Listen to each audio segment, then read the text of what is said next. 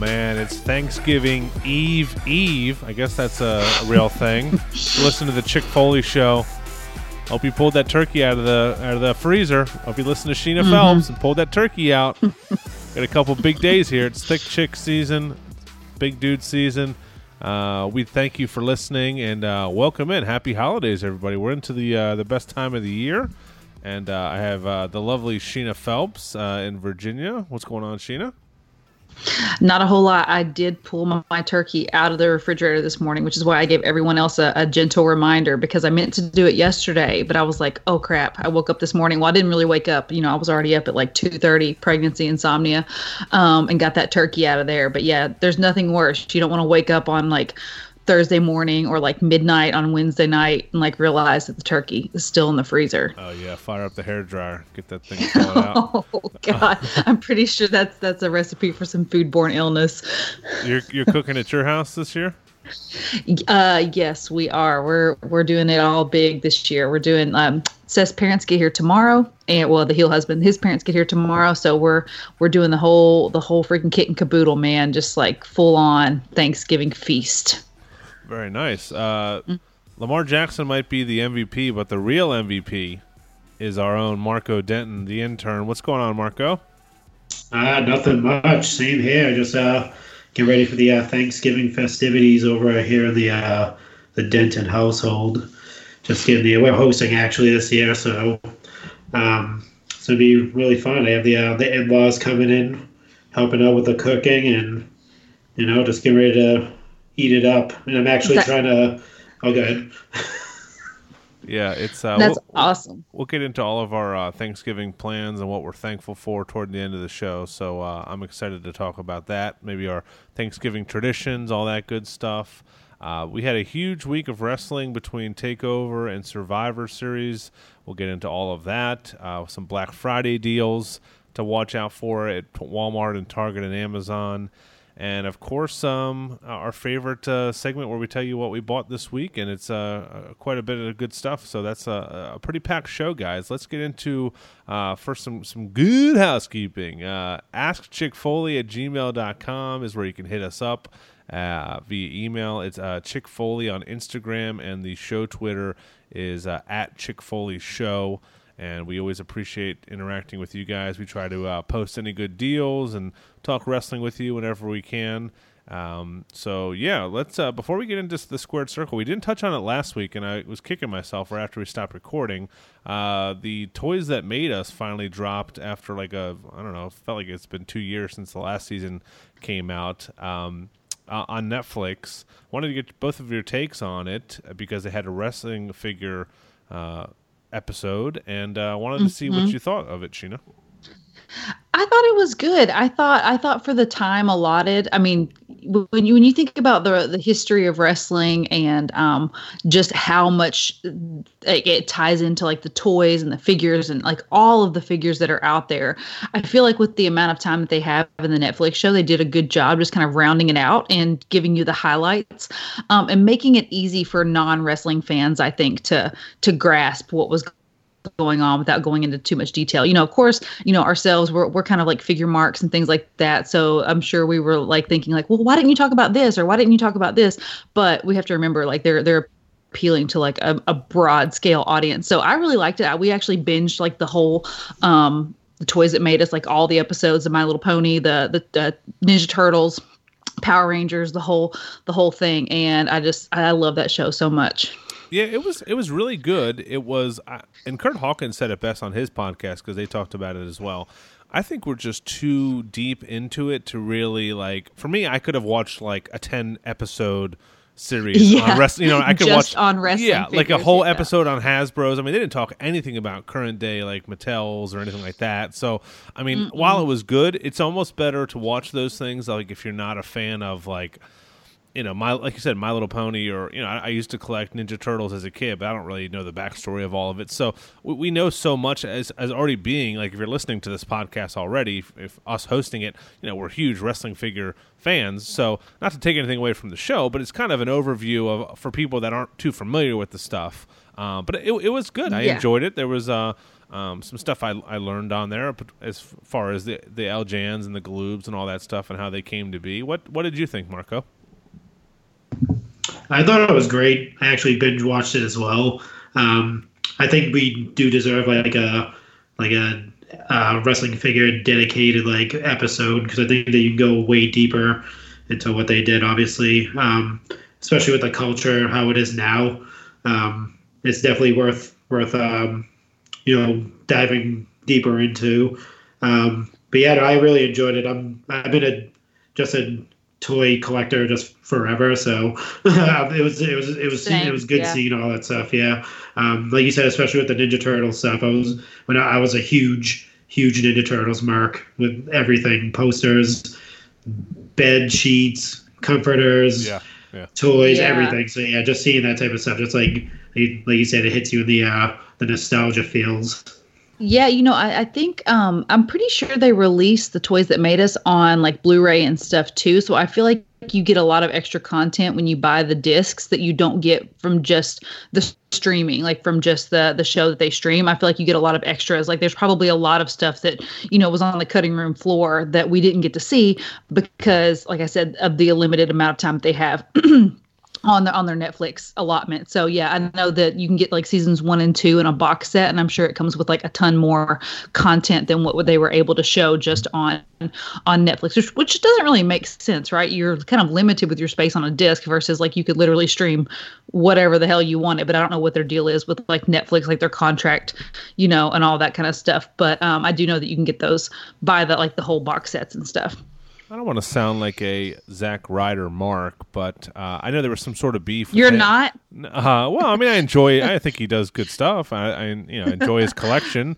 Um, I, I know there was some sort of beef with him and the creator of the show, but it was kind of like a joke to not have him uh, as at least some sort of interview with him on the show. I mean, the guy is like I know. I'm sure some of these people that work for the companies know their stuff, but I mean, as far as wide reaching between all the different yeah. brands and stuff, like he, he's a guy, and I'm sure you know he was probably bummed because they they came to his house, they did a bunch of interviews with him, they used a bunch of pictures of his uh, for the yeah. show that they ended up not using. So uh, you know, not that not that I he's my you know idol or anything, but I think he's a very great, knowledgeable source on the subject matter, and I would have loved to see him in it. I don't know the backstory of what happened and why he never got a call back from the folks. That's uh, they covered that on their podcast. So, uh, but overall, it was a great show. Check it out on Netflix. Just search uh, toy. You know, if you put in toys, it'll come up, and there's three seasons. So. Uh, we didn't touch yeah. on that last week, so I wanted to talk about that. Did we talk last week about the Jim Cornette thing? I don't think we did because I think it was ha- it happened like literally a couple hours yeah. before we recorded yeah it, I, I don't know i don't know if it had even um i don't even if it had even like broke broken out that it had happened while we were recording but i know we had we kind of reconvened after the after the show and talked about it but yeah that um it's just bad it's just bad like i don't know what the deal is or why anyone thought that was okay. The the problem with it is i mean one it's it's extremely racist right what he said. Two that it's a pre-recorded show. Like that's the thing that i don't understand is like that like that comment had to make it through several people right? Like they heard it when he said it. They heard it when they screened it. They heard it when they edited it. And nobody thought like meh maybe we should be like no no we, we can't we can't play this. You know what i mean? Yeah, and it sounds like you know, and I, I, I totally agree. He deserved to be done with the show. I mean, I, am not a very big Jim Cornette fan at all, but um, the guy's entertaining, and um, if, yeah, you, if you listen sure. to his podcast, I mean, he you know he has some of those hot takes that like you know sometimes I appreciate people that have like a strong opinion on stuff.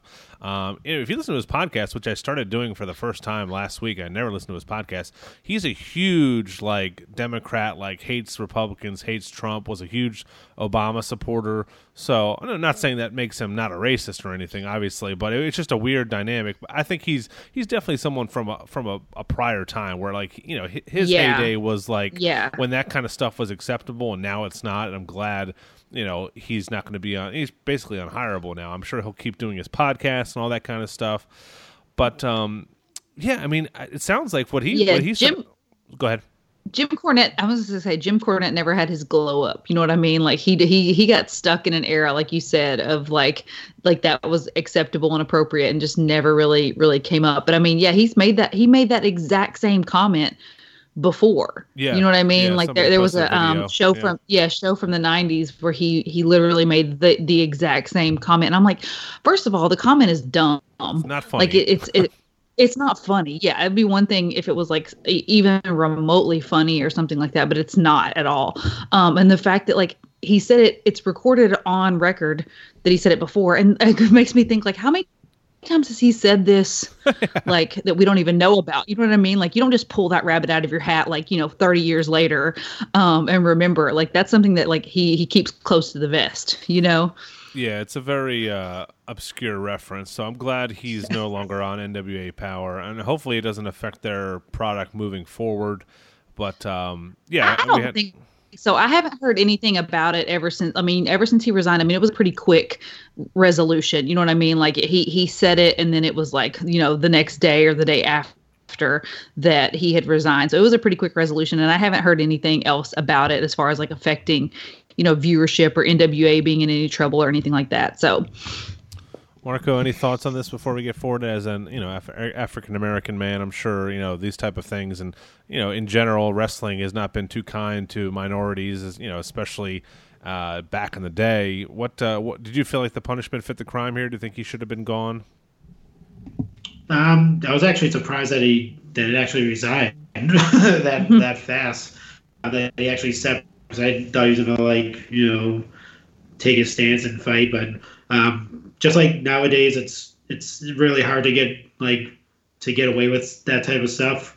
Um, like you said, back in the day, he said it before, and he said it another time before that too, where it was more acceptable. Like people didn't, you know, take it as as anything. They took it as like a joke essentially. But nowadays, like with social media and all, they can't really, you really can't get away with anything at all. So like, um, just those type of statements don't stand um, at all. And uh, I've seen a lot of like stuff on Twitter, like people like upset that he had to resign, and um, it was a like it was a joke. It was just a statement. He didn't really mean anything like that.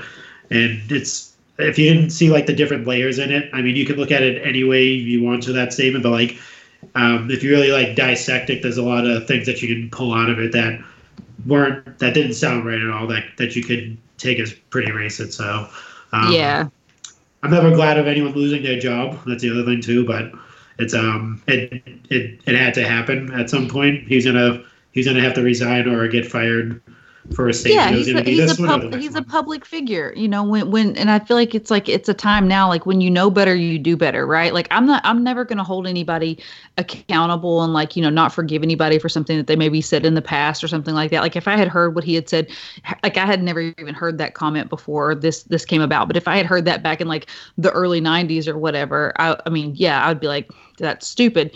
But i mean i wouldn't hold that against him today right? But the fact that he like brought it back out again today. I'm like, dude, you know better now. You know what I mean? Like it, it's like you should you should know better. Like that's when I'm like, okay, you know what I mean? So I don't think people should be crucified for things that maybe they have, you know, said in the past or whatever. You should be digging up, you know, dirt on people and like, you know, making them lose their jobs for that. But at the same time, like when you're in the public eye, like nowadays, like you just you you can't not you can't do that kind of stuff. You know what I mean? This is the uh, second week in a row. I mean, two weeks ago, I think it was CM Punk making his debut on uh, that uh, backstage show, and now you know now Jim Cornette with this. I don't know what's going to happen tonight, but uh, I know. We'll- I'm we'll excited. um, we'll see. This uh, this has been interesting. So let's get into uh, the weekend of that was wrestling, and um, it was pretty interesting. Let's start with uh, NXT War Games. Uh, uh, total total uh, transparency. I did not watch. I've been working seven days a week. And I had Oh a, my I had a- I know. And I had a friend. I had a friendsgiving on uh, Saturday night. So you both sound if your very. if your friends if your friends were really giving, they would have allowed you to watch war games. I know, I know. I don't. I, I'm gonna. I plan on watching it like tomorrow morning or tomorrow night or something because I got uh, a pretty easy day tomorrow finally before the holiday. So, um, tell me some highlights. Tell me what I should check out. Tell me what was uh, disappointing. So I know there was a heel turn in there somewhere. I know there was a KO making an appearance. Uh, tell me what what what was the best and worst parts of War Games. oh my gosh, it was all really good. Like I loved it. I mean, can just think about this. Like it was like a two and a half hour pay per view. Like how glorious is that? You know, like it Yeah. was just like so easily digestible. It was like nonstop action. Everything I love about NXT Takeover. Um, both the War Games matches were incredible. Like the women kicked off the show. I mean, obviously there was a pre-show, but the women kicked off the main show, and I felt bad for all the people that had to come after that because I was like, damn, this was a really, really, really good match. Um, you know, we we talked about last week Mia Yim kind of being like day to day, like they didn't know because she was in that ladder match with mm-hmm. um, Io Shirai, um, took that bump and you know busted her nose, busted her rib, um, and so at the beginning of the show they they were talking about Mia Yim. Mia Yim got attacked backstage, like you didn't know who did it, you know took her off in an ambulance. Um, Tegan Nox just happens to be, or sorry, not Tegan Nox. Um, Dakota Kai just happens to be standing there, like, oh my gosh, I'm gonna go with my friend, you know. And then Rhea Ripley, as the captain, is like, no, you need to fight for NXT. You need to, you know, be a part of our team, right? Mm-hmm. Which I kind of knew, like, I was like, mm, shenanigans, you know, like something, something just took place. Like Dakota Kai definitely either beat down. Um, Mia Yim, or she's about to freaking make like a killer turn. Well, then uh, at the end it was like she was like the third person into the match and she turned on the only person left in the cage was Tegan Nox whose you know knees were busted up. She like blew out her knee at the uh, Mae Young Classic. Yep. and yeah she laid waste to her in the cage and it was just like insanity. Like she even like turned on um, William Regal and like punched him. And I was like oh this this this bish means business. Um, which left you know obviously team team ripley like completely crippled against team baszler but they somehow like pulled it off and it was amazing I love NXT. Have they used that that same angle too many times? How many times have they done that where someone gets beat up in the back? I mean, they did when Hideo Itami got hurt. They love they love a backstage beat. they love that's like whenever someone gets hurt. Do. I think didn't they do that for um uh, Johnny Gargano. Oh Johnny, no, Aleister Black. Aleister Black. Aleister yep. Black. Yeah, when it was yeah. Gargano. Yeah, they've used that like three or four times. I think they did it for a they, tag team angle once. So yeah, yeah they they definitely love that angle. yeah. hey, listen, if you're walking around backstage at NXT, all all is fair. You got you got to be looking over your shoulder at all times because your your possibility of getting freaking attacked is like way way up there people were calling Rhea Ripley the kind of the uh, the MVP of this weekend, as, along with Adam Cole. Do you think that she is being pushed a little bit too fast? Do you think it's kind of? I mean, it feels organic to me. I mean, it feels yeah. like what kind of what they did with with Becky Lynch, and I know we kind of got a preview of that on NXT last week. We didn't get a full match, but um, what what do you see the future for her? Do you, do you see her staying in NXT, knocking off Shayna? Do you see her moving up to Raw or SmackDown? What do you see from her in 2020? Oh yeah, no, I think I think she's definitely going to have a long title run in NXT as the women's champion. I think her and Shayna are going to have a really awesome feud. Uh, I'm hoping, you know, obviously I have no idea, but I'm hoping that her and Shayna have a really awesome feud. She's been the first women's contender that I've that I've really taken seriously as far as like being someone that could yeah. take down Shayna Baszler.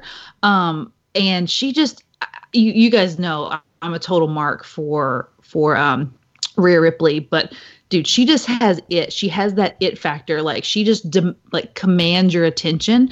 Um, she looks phenomenal. She's phenomenal in the ring. She she can cut a good promo. Like I just love everything about her. So yeah, I, I don't think they're pushing her too fast. I think I definitely think that it does feel organic. She had a killer weekend, like you like you said. I mean, she just like showed out. Um, her her and Adam Cole and Keith Lee were definitely the the MVPs of of this weekend. But yeah, with her getting the big win at at War Games, and then you know, obviously we'll talk about it in a little bit. But her getting the win at Survivor Series, like it was just kind of like, you know, like she just can't be stopped. She's she's amazing.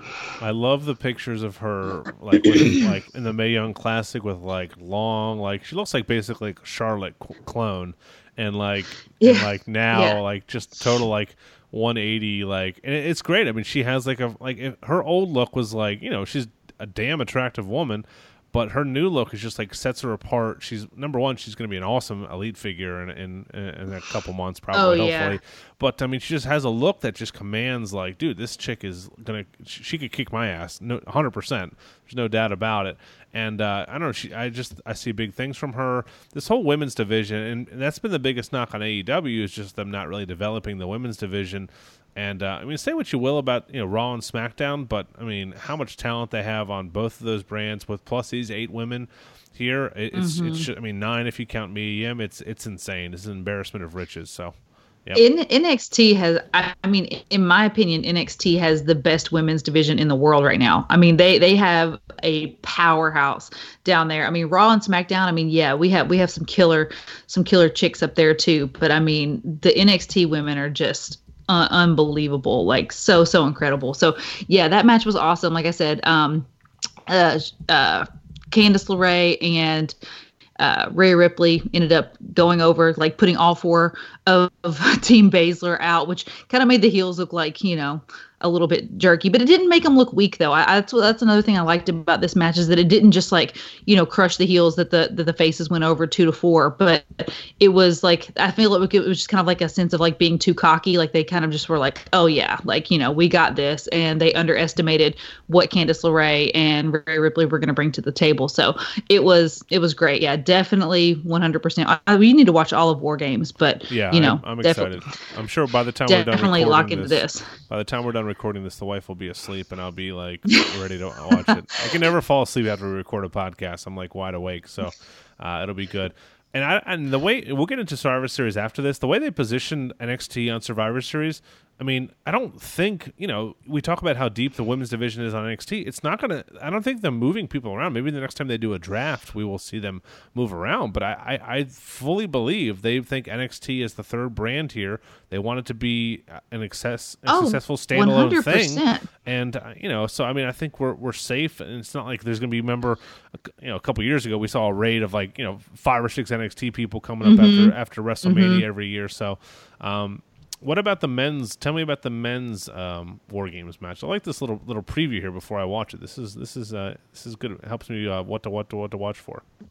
Oh man, the men the men's war game ma- blah, the men's war games match was a lot of fun too. It was so awesome. So you know, obviously we had a a, a fourth mystery opponent, right? That we didn't know who it was at the beginning. There was only three three guys, uh, well two guys in the shark cage um, at the top of the ramp for for the faces. So Tommaso Ciampa um, and, and uh, Keith Lee and Dominik Dijakovic were the faces. Had undisputed era on the heel side.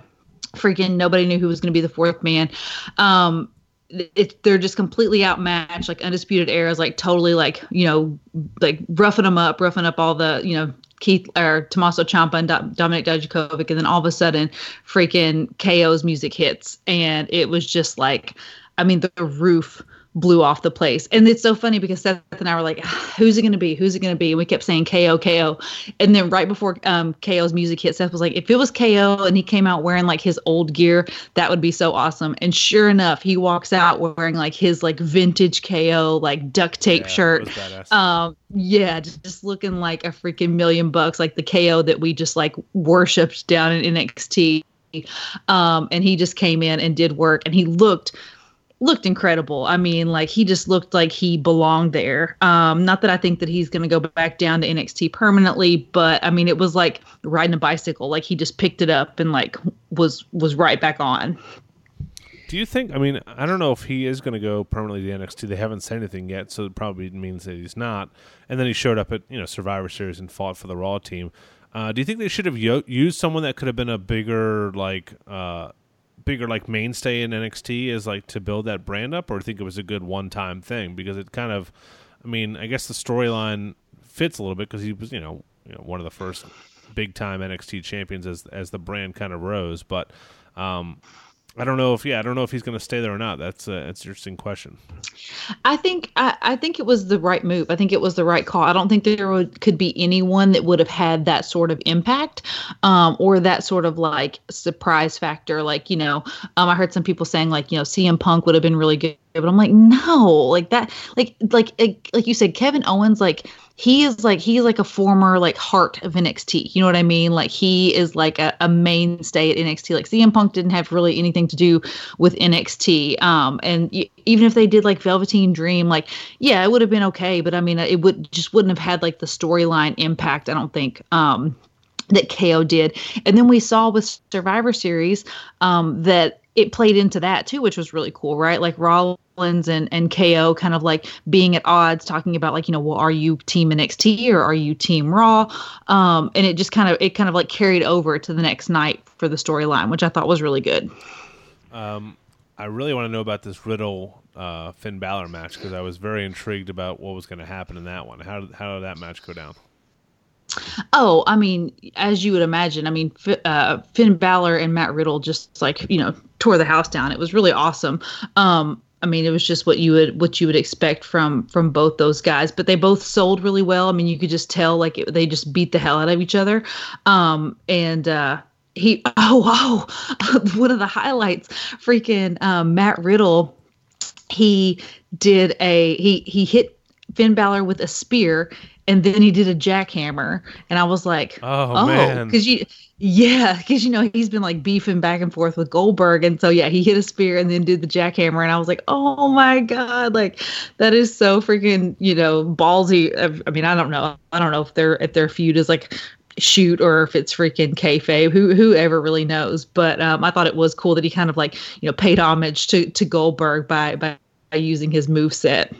That has to be a WrestleMania match, right? I mean, they've just been pinting. I don't know if they would just put it all over the. I mean, I guess it's mainly been Riddle just kind of doing it on social media, but I mean, that would be an awesome WrestleMania match where it kind of it's not going to hurt either of them. They've had this, you know, they have enough footage and like fuel behind it to kind of build a cool like angle with it. I don't know, it'd be cool. Yeah, it's just I don't know. Like part of me is like, yes, I would like to see that, and the other part of me is like, eh, you know, like yeah. I, could could Goldberg really hang with Matt like yeah, Riddle? Like, would that be a would it be a good matchup? It's better as on far paper. as like it's you know the, like, the two uh, together. It's better like yes. kind of a going back and forth, and the actual match probably wouldn't be like you know a barn burner or anything like that. But you know it'd be interesting. What was your favorite match of the night, Marco? Um, I'm gonna go with the uh, I'm gonna go with Finn Balor and Matt Riddle. Wow. Okay. Um, actually I like the one-on-one match. They they actually had like a grappling match at the beginning, uh, kind of testing each other's uh, kind of. I'm foreshadowing, kind of like Shorty G and uh, Matt Riddle did at the Survivor Series match. They uh, Finn Balor did that with him, which is pretty awesome because I like to see when like those guys can test their their wrestling acumen with like a Matt Riddle type who is you know MMA tested and stuff like that. So I actually like to see that type of stuff. Um, yeah, that match was awesome. Uh, he actually he actually does do that a lot now. He does the jackhammer with a spear. He calls it the bro hammer instead of the jackhammer, actually, nice. uh, which is pretty funny. Um, but um, and he does the bro to sleep too, which is a I'm not sure if it's an saw, to yeah, it's a CM Punk, but that's what he called. I, I actually like that name as well. But yeah, I'm gonna I'm gonna pick that. I mean, I do I did love the War Games matches, uh, but they're gonna be what they're gonna be. But my favorite match of the night was probably uh, Balor and Riddle. I think. Nice. Yeah, they they were both awesome. I don't know if you getting back to the men's war game match. I don't know if you saw that last bump that like ended the match with Ciampa oh. and Adam Cole, but it was like in freaking sane. Like it, it just I, I, like while before while it was setting up i was thinking like no no no you know like i was like somebody somebody is gonna die here tonight. Um but yeah he he puts matt, uh, matt riddle he puts um Adam Cole on his back and just like falls backwards through the table. And, and I mean, I was just like, well, well, there they go. They're they're both dead. Both of those guys, they're they're dead. um, and then they're you know obviously they're they're out of it, and the ref counts the three count, and Ciampa's on top. But it was really cool if you go back and watch it. Like Ciampa does a really good job like protecting Matt, uh, I keep saying Matt Riddle, Adam Cole. Like he is like really like supporting his neck, and he like makes sure that he hits on the upper part of his back. Um, and i'm just thinking to myself like how like if you were adam cole like how much trust you would have to have in Ciampa to be able to like do that you know that move you know that just goes to show you like what kind of worker Ciampa must be to be like so careful and you know to be able to have that kind of trust in him it also must mean that Ciampa is 100% healthy there's no way you can do that bump i mean i saw i've saw the, i've seen the highlights of it and i mean i was cringing just watching it because of his you know his neck yes. neck injury but i mean i guess if you're going to be doing something like that you got to be you got to be healthy, so that's that's good going forward mm-hmm. for him. You know, war games for sure, for sure. But yeah, it looked. I mean, it just looked so freaking devastating. Uh, I I love that that's how it ended the match and. I love the little sequence before that when, you know, Adam Cole had like brought in all these tables, right? Like, you know, just planning to use them against the face team. Um, and then everybody, all of his, all the Undisputed Era actually got put through the tables to set up that spot for for him and Ciampa. So yeah, I love that little ending sequence. Pretty sure I uh, totally lost this card to you, but because um, I know I picked Undisputed Era to win here. But uh, oh yeah, let's, let's, move forward. I'm sure Marco's tabulated. Let's move on from War Games on to Survivor Series here, and um, I did watch okay. Survivor Series, which was really good. Um, I fell Good. asleep during the main event, and uh, it doesn't sound like I missed too much. Mm. Um, wow. Yeah. Uh, I mean, I, I, I, was enjoying it while I was watching it. Uh, it was a good back and forth with Becky and uh, sorry with uh, Bayley and and Baszler. I I then watched the ending after I woke up, and I was really disappointed. I was tweeting it out during the show that I was like, God, I'm, I would be shocked if we don't see Ronda Rousey here. And even you know during that beatdown at the end, I'm like, come on, where's Ronda Rousey here? This would be perfect. And they just kind of ended the show there. I mean, did you did you guys feel the same way, or am I off base? Um, no, I don't think you're off base for feeling like kind of like wah wah about the the the main event. I feel like the the match was okay. Um, there was nothing really wrong with the actual match, but it was just placed incorrectly. I don't feel like it should have been the main event. I feel like the men's Survivor Series match should have been the main event. Like that match was like so much fun. There was so much action. I feel like it would have really kept the crowd at the end of the show um, instead of this like triple threat women's match that you know like you said i think a lot of people had really anticipated seeing ronda rousey come out and then when it didn't happen it was kind of like it really sucked the sucked the energy out of the crowd. So i just think it was just a, a just card placement more than anything. Yeah i could see that. Yeah there was you know especially i mean i don't know what you would have ended with maybe with the the fiend match but that was kind of uh not as you know impactful of an ending either. I guess maybe the Raw and no, I think I th- no, I think, that much. Yeah, that was okay. I, I would have ended it with the men's Survivor Series match. Yeah, I think yeah, that match yeah. was like I think that was the best match like of the I mean I don't know if it was the best match of the night. I mean all of the matches were pretty damn good, but the whole like you know Keith Lee and you know Ciampa and Roman and Seth Think like coming down to those four like it was just like super super exciting like the crowd was so into it like Keith Lee was so freaking over like it was insane um and I just feel like it was just a huge missed opportunity to kind of end the show that way.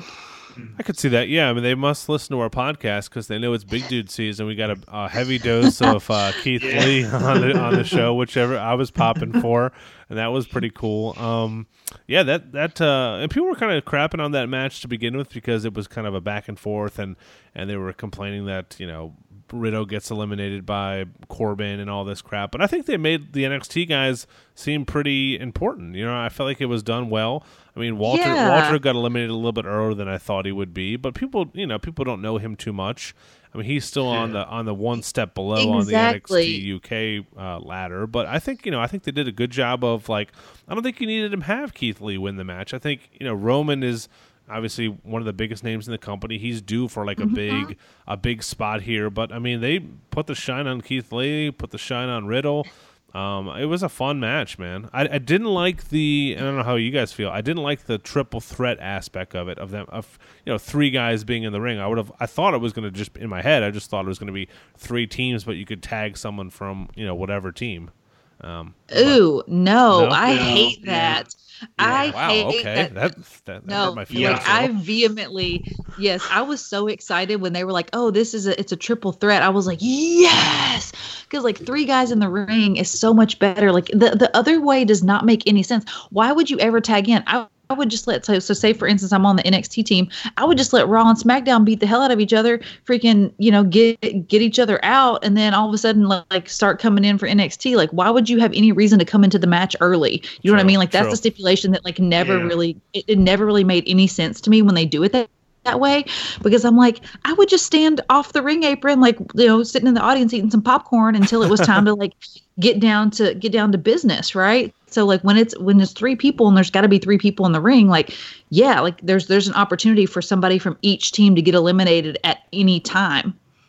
Yeah, I agree. I mean, it just felt like okay, now we have these three guys that are all like kind of the same size going at it, and then they brought in like they all would tag at the same time. It just felt a little bit forced. Yeah. But I, I agree with what you're saying. Unless you did like one of those hard tags to a guy, like you know, you slapped him like you know, and the guy wasn't expecting to tag in or something. And but yeah, it, it doesn't make too much sense with three different teams. You got to go with a the triple threat, beginning so. yeah the beginning felt a little bit um scripted like everybody's got to get their spot in everybody's going to have their moment you know what i mean it was kind of it was kind of like um very choreographed but i mean you can only i mean it's got to be like that a little bit in the beginning because there's just so many freaking guys there but toward the end i mean think about with the whole baron corbin and roman reigns thing you know what i mean like they they started being at odds and freaking Baron Corbin tapped himself in and freaking got got put out. You know what I mean? So it's just kind of like I, I feel like the whole thing was was really awesome and a lot of fun. And I didn't know who was gonna come out on top, you know. But I mean NXT, I mean NXT swept Survivor Series. Like we we talked about last week. I didn't think there was any way that NXT was gonna win Survivor Series, and they freaking did. You know, Yeah.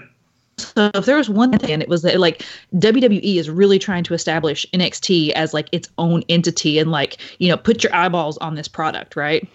Yeah, again, I mean, I don't really, we don't really talk about the ratings at all here on this podcast, and I think it's, I think it's stupid with the the days of 'Cause it's DVR. boring. Yeah, it's boring, and it's like, it's not even very accurate. I mean, they have like, like boxes in like hundred thousand people's houses. It's not even really indicative of the entire wrestling community, and I don't watch it live. I, I typically record one or watch one later, you know, with Sling or Hulu, but.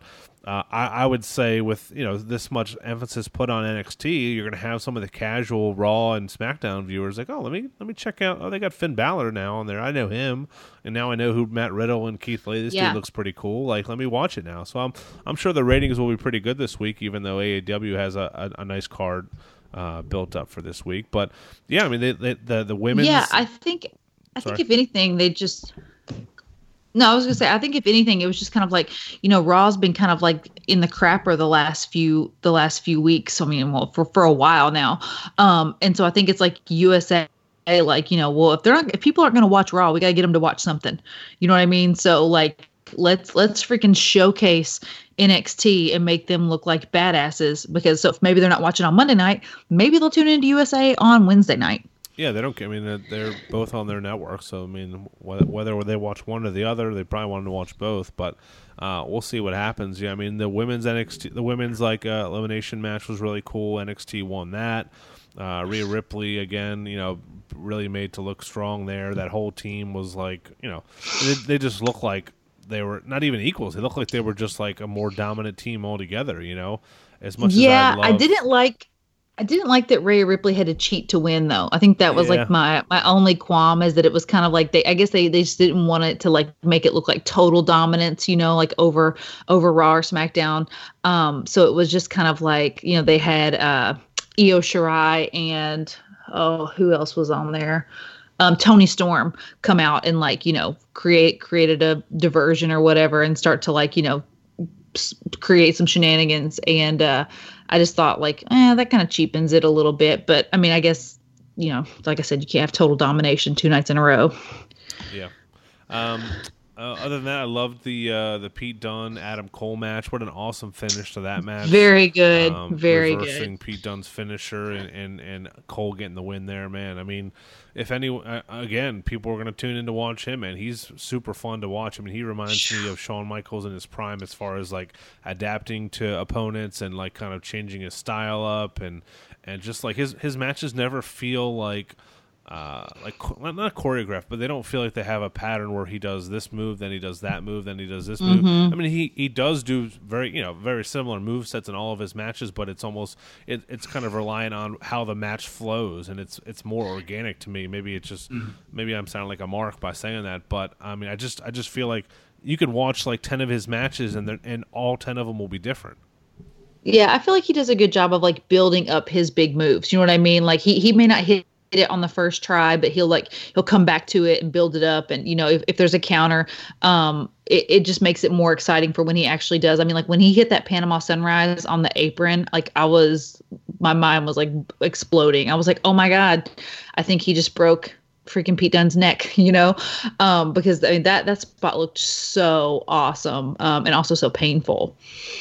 I was super excited about the uh, the Roderick Strong, AJ Styles, and Nakamura match. I mean, maybe my my hopes were a little bit too high. I mean, it was a it was a fun back and forth, and I was I was glad to see Roderick Strong win, but it was just missing a little bit to me. I don't know, maybe the at, points in this card, maybe because uh, War Games was such a, a big time like night for these people, are probably the same people that went to this card as well. Just yes. the crowd was just quiet as hell in certain spots. It was it was hard to follow um, War Games from the night before. I, th- I definitely think the Survivor Series crowd suffered from like a, a, War Games hangover. You know what I mean? It's not because this card wasn't great. I, I really really enjoyed Survivor Series. It's one of the better Survivor Series in recent memory.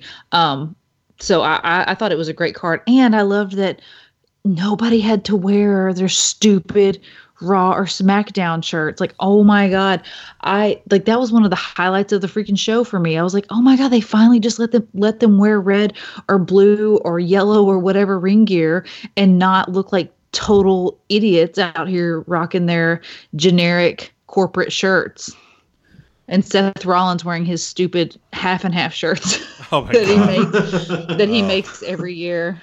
Yeah, I did not like the Seth Rollins. Uh, I, I, didn't even know. I didn't even put the connection together that it was like a Chicago Bulls style uh, shirt because it was like one of the. It kind of buttoned up the middle. It was just kind of dorky looking. It was like very oh, very effeminate like writing on it. I thought it was good. I liked it. It was like the Chicago writing. Yeah, yeah. I, I, I figured it out eventually. What do you think about takeovers being um, like this? Do you think to to have this brand as as an equal, they should have this on Sundays, like uh, in the in the pay per view schedule, or do you do you feel like the, the takeovers no. are no, you like the, just how it is? Don't change it.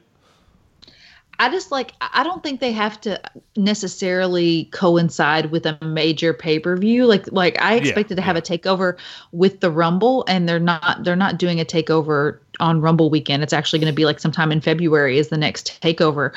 Um which is totally fine. Um but I just feel like I don't I don't care to see like NXT like in the in the regular pay-per-view rotation. I love Saturday night pay per views from NXT. I think it's like just it just feels right, you know. Yeah. Um, yeah. but obviously, I'm I'm a proponent for keeping things the same. I didn't want to see NXT go to TV, and obviously that's worked out pretty well for everyone. So maybe I could be totally off base here, and it might be amazing to put to put the NXT in the rotation. But I feel like there's still just like a half step. I don't. I still don't feel like they're equal per se. Um, obviously, in my heart, I, I, think NXT has some of the most talented wrestlers in the world, and I love the I love the NXT product. But there's still like a step below Raw and SmackDown as far as just like like the production and like the oh, overall yeah. Yeah. just like the, the the way that they they operate. So I feel like you know they they're not on even playing ground just yet.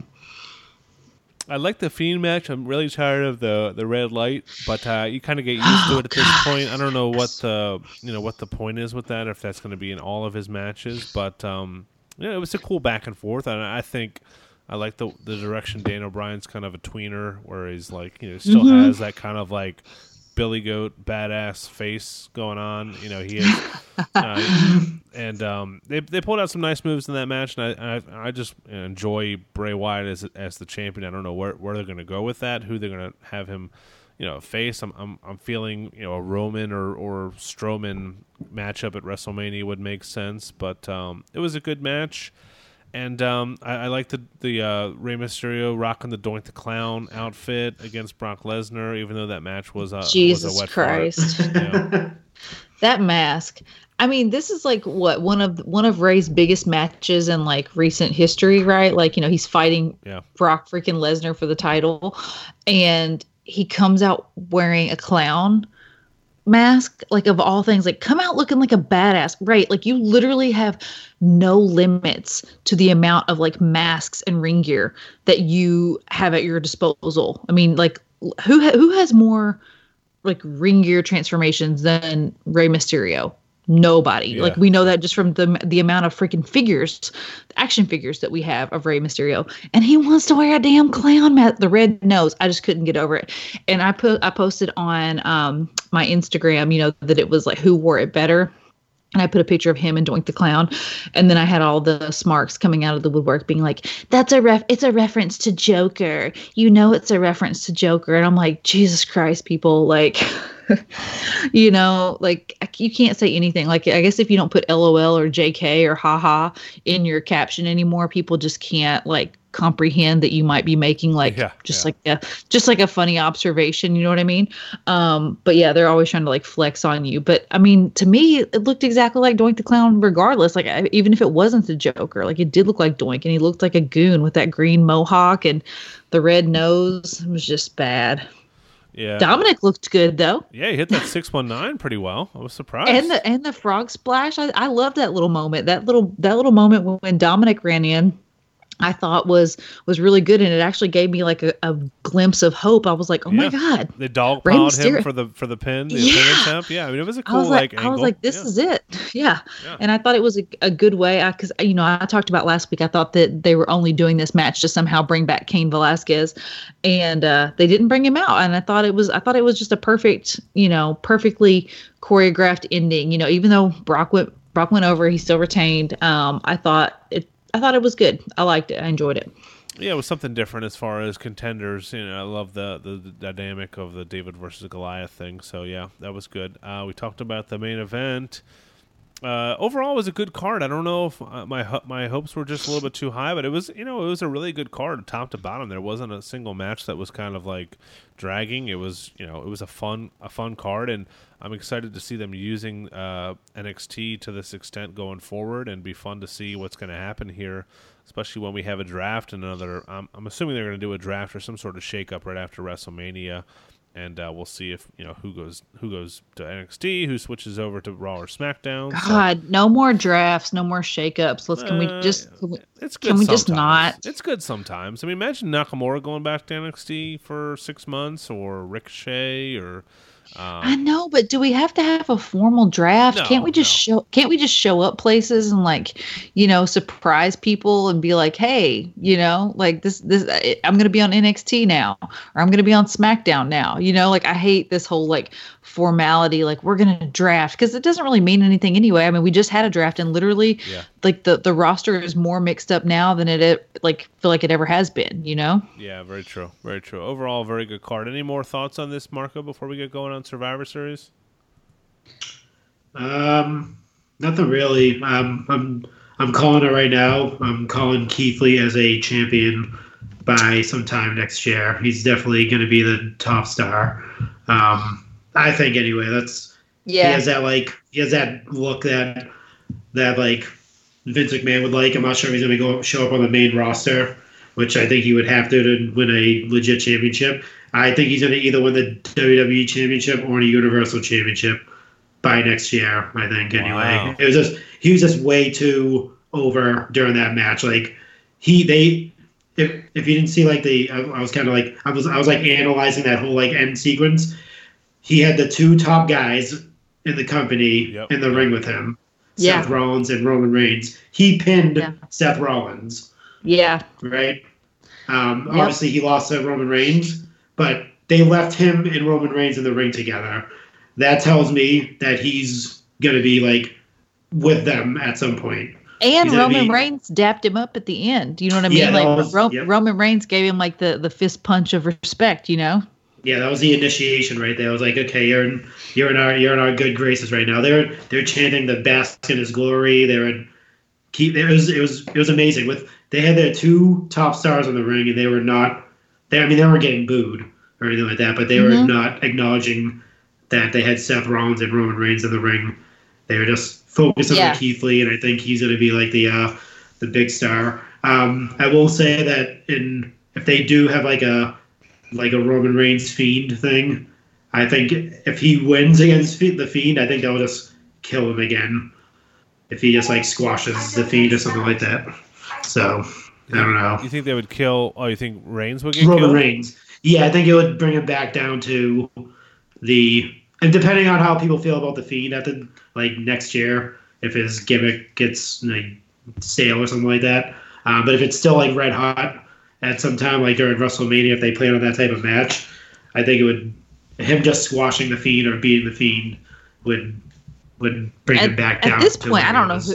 I don't know who's. Yeah, I don't know who's going to beat the fiend at this point. Like it, it, it looks. He looks pretty indestructible. But yeah, getting back to Keith Lee, it it just blows my mind that like Keith Lee has been in NXT for what like over a year now, and I just feel like I I, I kept telling you guys like I kept hearing um you know David Shoemaker I listen to his podcast Yeah. every week. Like he just like you know gloat and gloat and gloat on Keith Lee. And I'm like what the hell is this Keith Lee? Like I do not get it. I do not understand.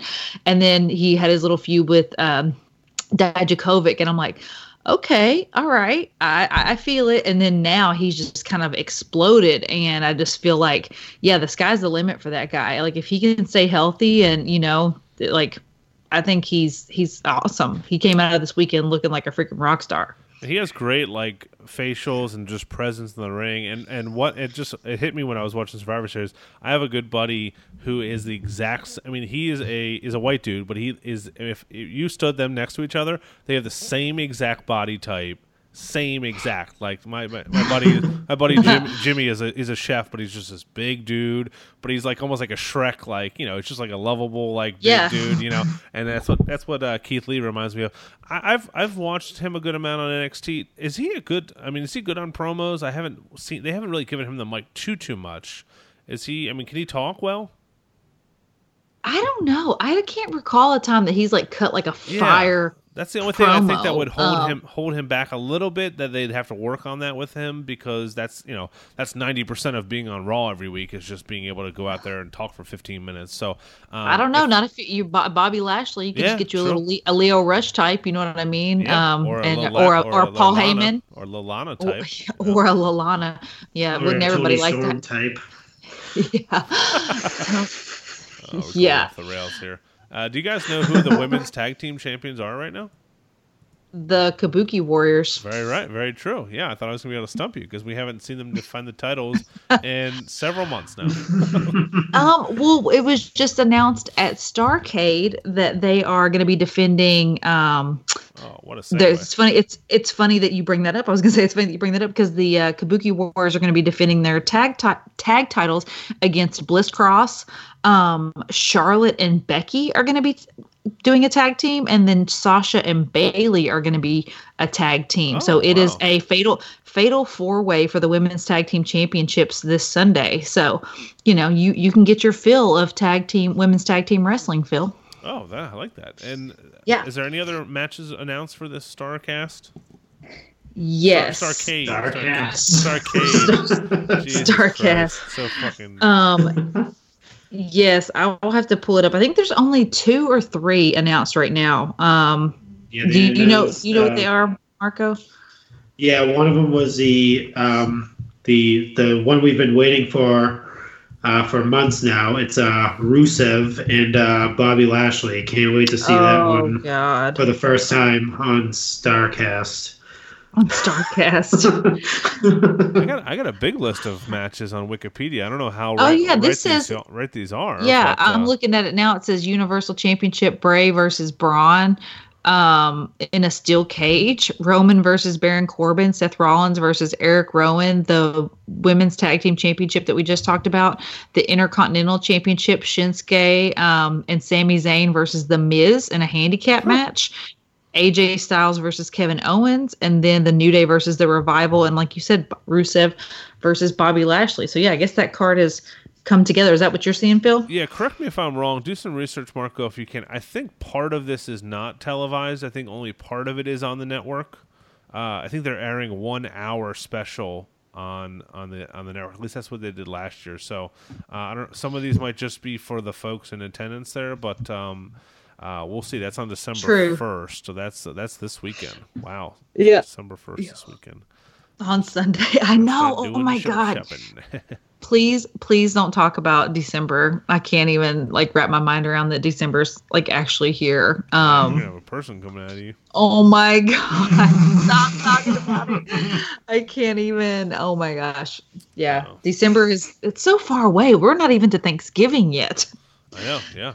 That's uh That's coming up even sooner. Let's go. Uh, we we kind of touched on Raw and SmackDown and NXT, so we'll do a, a deeper dive on those shows next week when we don't have a, a pay per view to recap. But let's go outside the squared circle.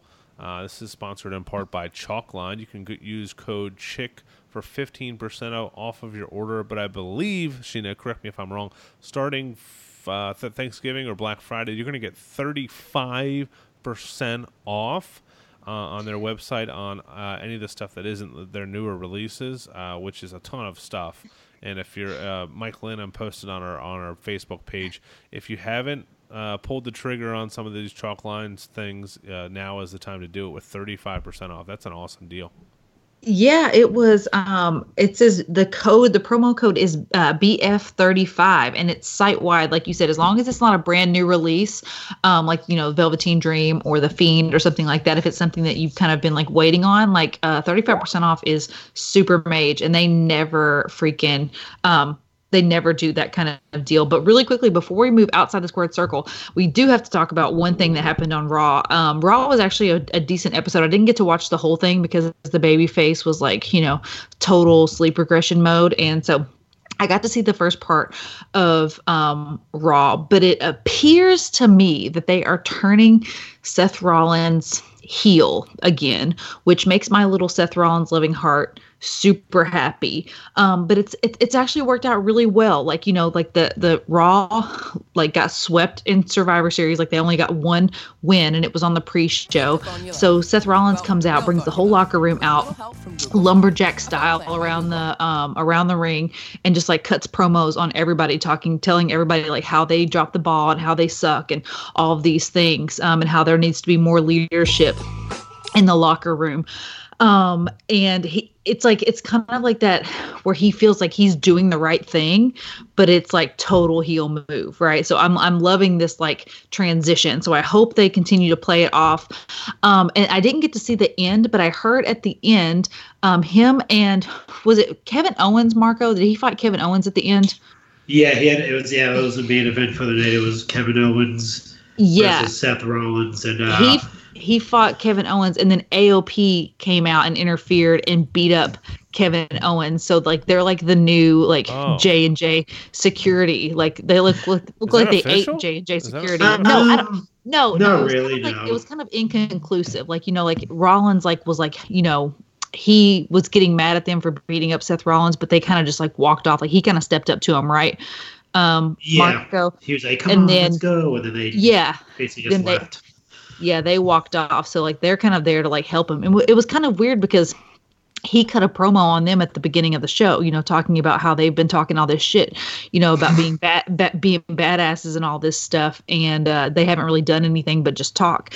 And then they came out and beat up Kevin Owens, um, and then just kind of walked off. So they're kind of like aligning themselves with Seth, but like not really, you know. So it's kind of like it's kind of like I said, inconclusive at this point, but um, super excited to see where this goes because something's got to happen with Seth Rollins. Like he's he's too talented. He's just he's he's too big to to be in the position that he's in right now where he's just kind of like people are booing him like people don't know what he's about like he's a he's a weird weird character arc that he's had over this past this past year so i'm excited to see you know the evolution of seth rollins going forward i do like what he said about uh rey mysterio and his son that was really funny he said, he said, "Yeah, you stupid kid." He's like, I, "I beat Brock Lesnar twice this year, and you and your stupid kid couldn't even couldn't even do it one night." he called his kid stupid it's hilarious yeah, it was hilarious. and then um Yeah.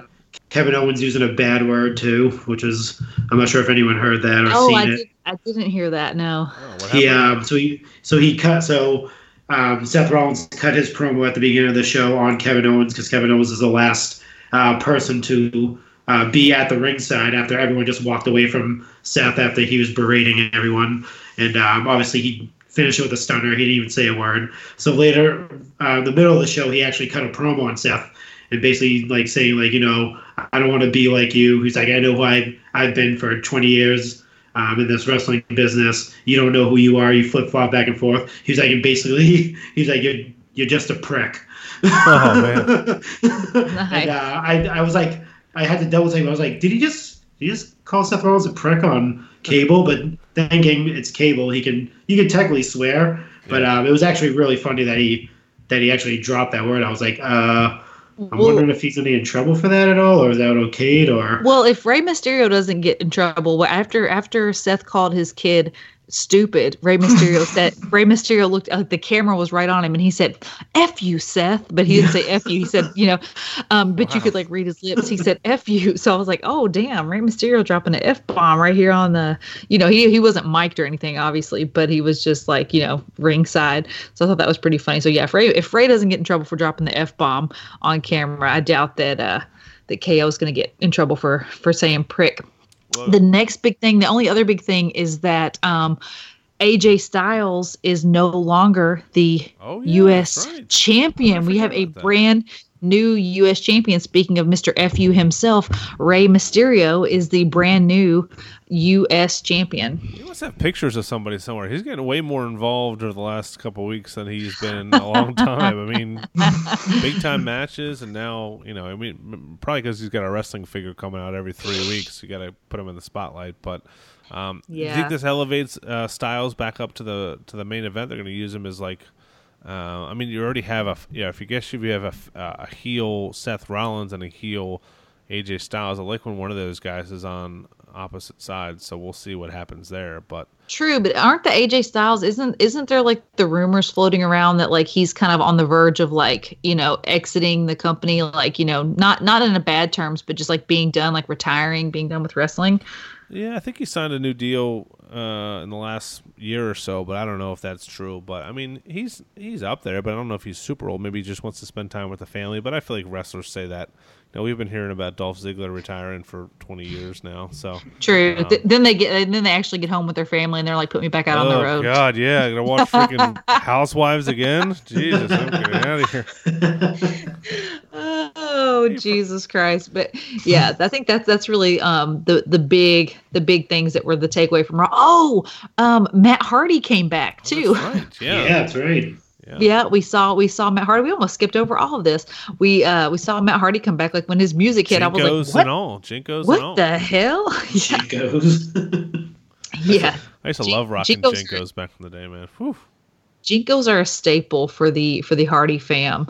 Um, but yeah, I think that was pretty much that was pretty much it. Um, but yeah, I think uh, we can we can move on. But I could not not talk about Seth Rollins potentially turning heel because it's something that I've wanted for for months now.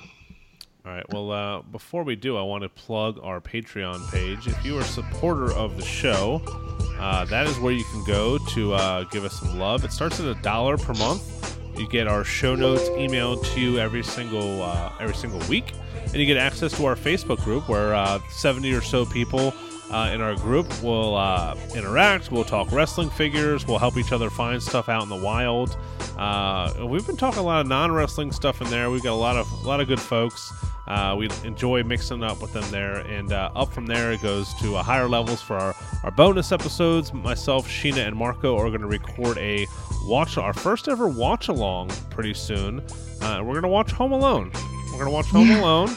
Uh, a couple of us will have some adult beverages. Sheena will not, but um, she'll be drinking in spirit. Well, maybe some eggnog or something, and uh, we'll all press play at the same time. And uh, I, it's been a while. Well, it hasn't been a while since I've watched Home Alone, but it's been maybe 11 months. So uh, I'm excited about that. I just bought it today for four dollars at uh, at Target.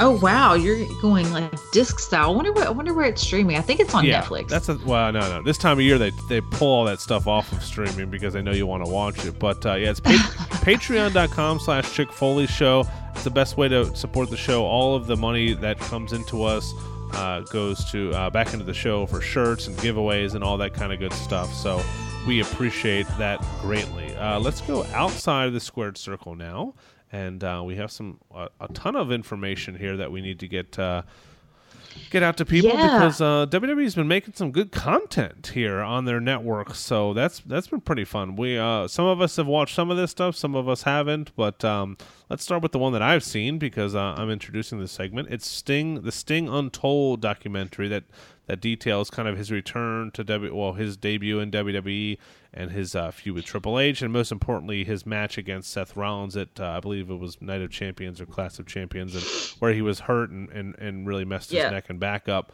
Uh, Sheena, you have not seen it. Me and Marco have. We were talking before the show.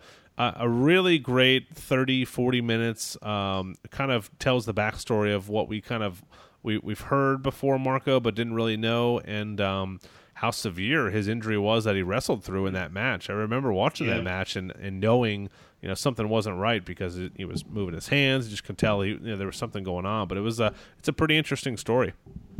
Yeah, definitely. He, um, yeah, he. It, they had both Seth and Sting on the show, which was awesome. So you get to hear both sides. Um, they actually they they start off with Seth Rollins as a as a as a young lad, um, as a wrestling fan, and um, his obsession with wrestling, and um, he talks about his obsession with Sting when he was younger, and how he um, dressed up as Sting for Halloween, and you know made his mom get all that stuff for him. So that that stuff was pretty cool.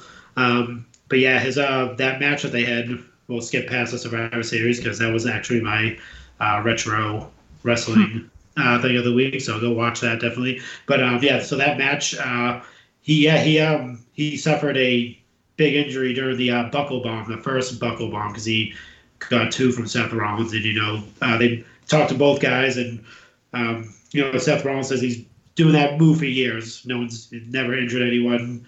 He's always careful with everyone he does it, and uh, so naturally he's in the ring with Sting and he does it, and Sting just collapses to the to the to the mat. And he's just like, "Oh shit! I just I just killed Sting basically."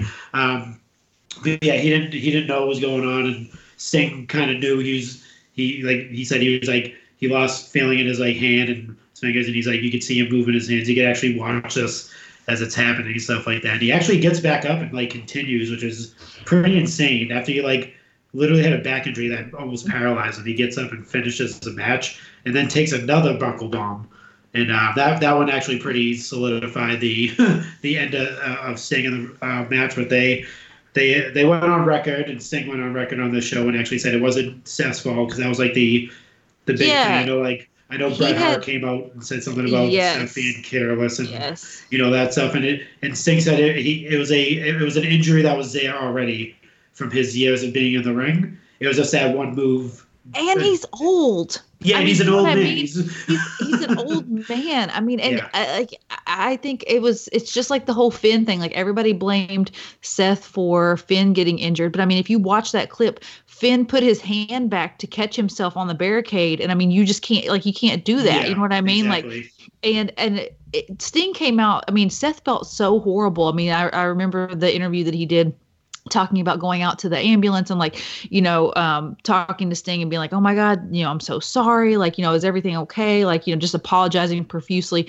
And then Sting coming out afterwards and being like yeah it was just a fluke accident. Like it was like you know it wasn't the way that Seth was working or anything like that. But it was kind of during that time. Um do you remember he he hits he hit John Cena in the nose and Oh, like yeah, busted that was brutal. busted yeah busted John Cena's With nose all knee, to hell. yeah.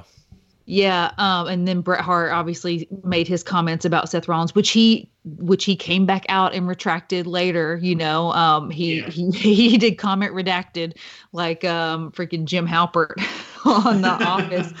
Um, he redacted all of his comments because he said it was just you know he shouldn't have judged Seth so harshly and everything. You know, and and Bret Hart is notorious for like calling people out who are not safe workers. Like he has no well, tolerance. You know, well, you know, uh, Seth Yeah. Rollins- I can't do like the like the the OVP podcast guys Oh do. my They, God, they do the yeah. best Bret Hart impression. They do impression. the perfect Yeah. Bret Hart. and That's like the only imperfect Bret Hart impression I've ever heard.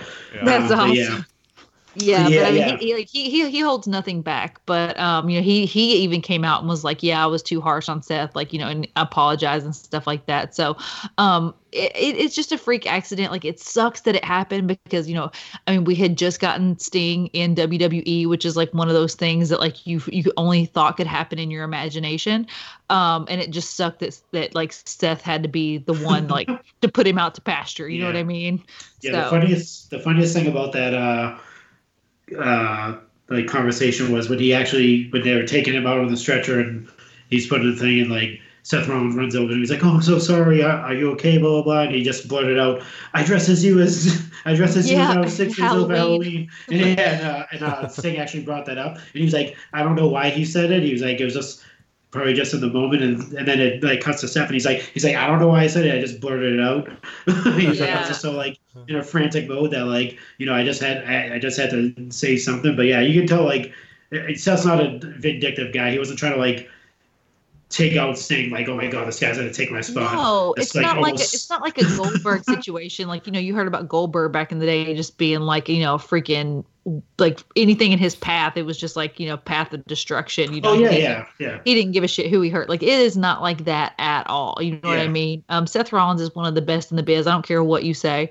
Um, not you, Marco, but you as in like what you say, Marco. Yeah, I don't, yeah, I WWE. mean, I'm the biggest Seth, the, the negative Seth guy. I hate Seth. yeah no uh but you, you as in like the wwe universe like he he's one of the best um but yeah i'm super excited to watch watch that um documentary it's just been on my my list of things to do but it's just it's a crazy it's a crazy time right now and i'm like oh getting getting to sit down undistracted and watch like you know tv with that's not toy story or like wreck it ralph i'm like oh my god you know um, but I'm really excited. Did you guys get to watch the uh, the Steve Austin Broken Skull sessions? That was something else I wanted to watch uh, because Undertaker was his first guest on there.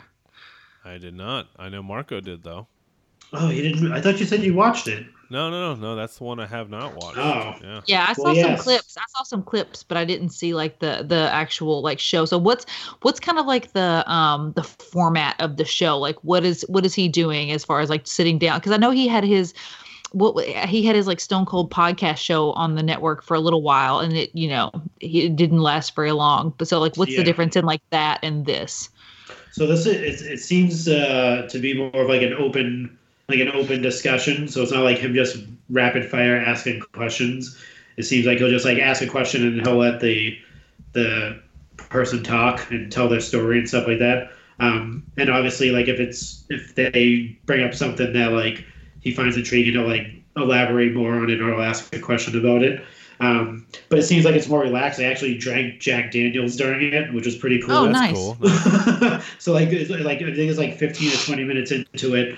Um, Stone Cold's like, yeah. he's like, I got a gift for you. He just pulls out a bottle of Jack Daniels, and Undertaker's like, what the hell? He's like, why'd you do this in the beginning? This would have been a, a lot better. So they like, so they trade shots or whatever on camera. They didn't cut away or anything like that. So they actually showed them drinking. But um, That's but yeah, you get to hear Undertaker's story, which is I don't think I mean I'm not, I I mean I'm obviously a huge wrestling fan, but I don't think I've ever like known like his beginnings and stuff. Like I've known like meet Mark Calaway and all that type of stuff, but I never knew like his humble beginnings where people were just like, "You suck, you're not gonna make it, you're not marketable" type of thing. Like you don't hear you don't hear that story. You hear that with like the Stone Colds of the world and the Jerichos and Yeah. things like that. Like they, because they make it known. Undertaker never makes that Mhm. stuff known. It's like he just appeared in WWE. and He's been this like dominant guy for 29 years. Um, next year will be 30, which is insane to me. Um, but yeah, you get to hear his full story of how he like started off like in Texas and um, Well, where he you just. And, don't see you just don't see a lot of Undertaker out of character. You know what I mean? Like you you see on the WWE network like all those guys like Stone Cold and you know Jericho and all those guys doing like you know all these network specials like the interviews and stuff for him. Like you rarely rarely ever see Undertaker doing Exactly. anything anything like that like breaking breaking kayfabe um in that way. Like he's never on those like interview segments where they're talking about like you know different superstars and you know highlighting them and stuff like that so yeah it was really weird to like hear him just kind of like have his guard down and um even like what was it the goldberg special where uh you know they were like following goldberg around? And i can't remember if it was a 24 Yeah, or if it was something else. yeah, yeah, yeah um but then like yeah he was backstage with with undertaker and just hearing undertaker like just be like a normal guy i was like whoa. You know like it just like it just like struck me off guard. So yeah i'm super excited. Like i said i've seen some i've seen some clips but i have not watched the whole thing yet. So i'm i'm pumped for that. Um also the uh the new day got a new podcast what's it called like the power of positivity or something like that is it all three Yeah. guys Yeah, all three. We I guess we're Yeah, gonna they're three. gonna announce our podcast uh, after this one uh, on the WWE network of Coming in 2020. Yeah, but uh, I'm excited about this. These guys have a ton of personality, and I'm hoping they, I'm hoping it's not wrestling related. Honestly, I'm hoping Yeah. it's just like kind of pop culture Yeah. and like video games and like yeah. stories from the road and stuff, and not Yeah. not kayfabe bullshit. But we'll see. I I mean, hope not. I couldn't think of what better person to you know current superstars to give a podcast to than these guys. No, they're awesome, and I think I think their real life friendship and their real life chemistry is just like perfect for for this format for like podcasting and stuff. I think they're going to be so great. Um, when is it already out or is it like is it coming? Uh, no, Uh, they have like a preview. Sorry, Marco. Yeah, they have a Yeah. preview episode that's like a minute long, but I think it's uh like around Christmas or the week before Christmas, like you know the first couple Cool. weeks of December, it's coming out. So another another podcast to, to add to your list of uh, podcasts to listen to. But um, I'm in my car all day, so I don't mind it, and I think it'll be fun. So yeah, uh, we get we had Corey Graves with his podcast now, the New Day. So I don't know who do you think would be. This is an impromptu question, but who, what current roster superstar? uh, should get a podcast next. I'm thinking a, I'm thinking a female led podcast would be great. Mm-hmm. I don't know who. I'm trying I'll to think what what I'm trying to think what female I would actually want to listen to for any extended period of Not- time. not definitely not, Cross. definitely not Bayley. Definitely Ugh. not um, Sasha Banks. Definitely not Charlotte. Yeah. Um, How about, even- how about Otis? even- That'd be great. Otis would be Otis would be a good po- a, a good podcast. Like I feel like Otis. Like didn't you say Otis should do like a food show? Yeah, go around yeah. and like you know have his own like uh you know diners, drive-ins, and dive type show. Um, for females, Alexa Bliss might not be too bad. Yeah, Um, to have a to have a podcast. coffee Yeah. talk or something. How about Ruby Riott can talk about like mu- like a music podcast?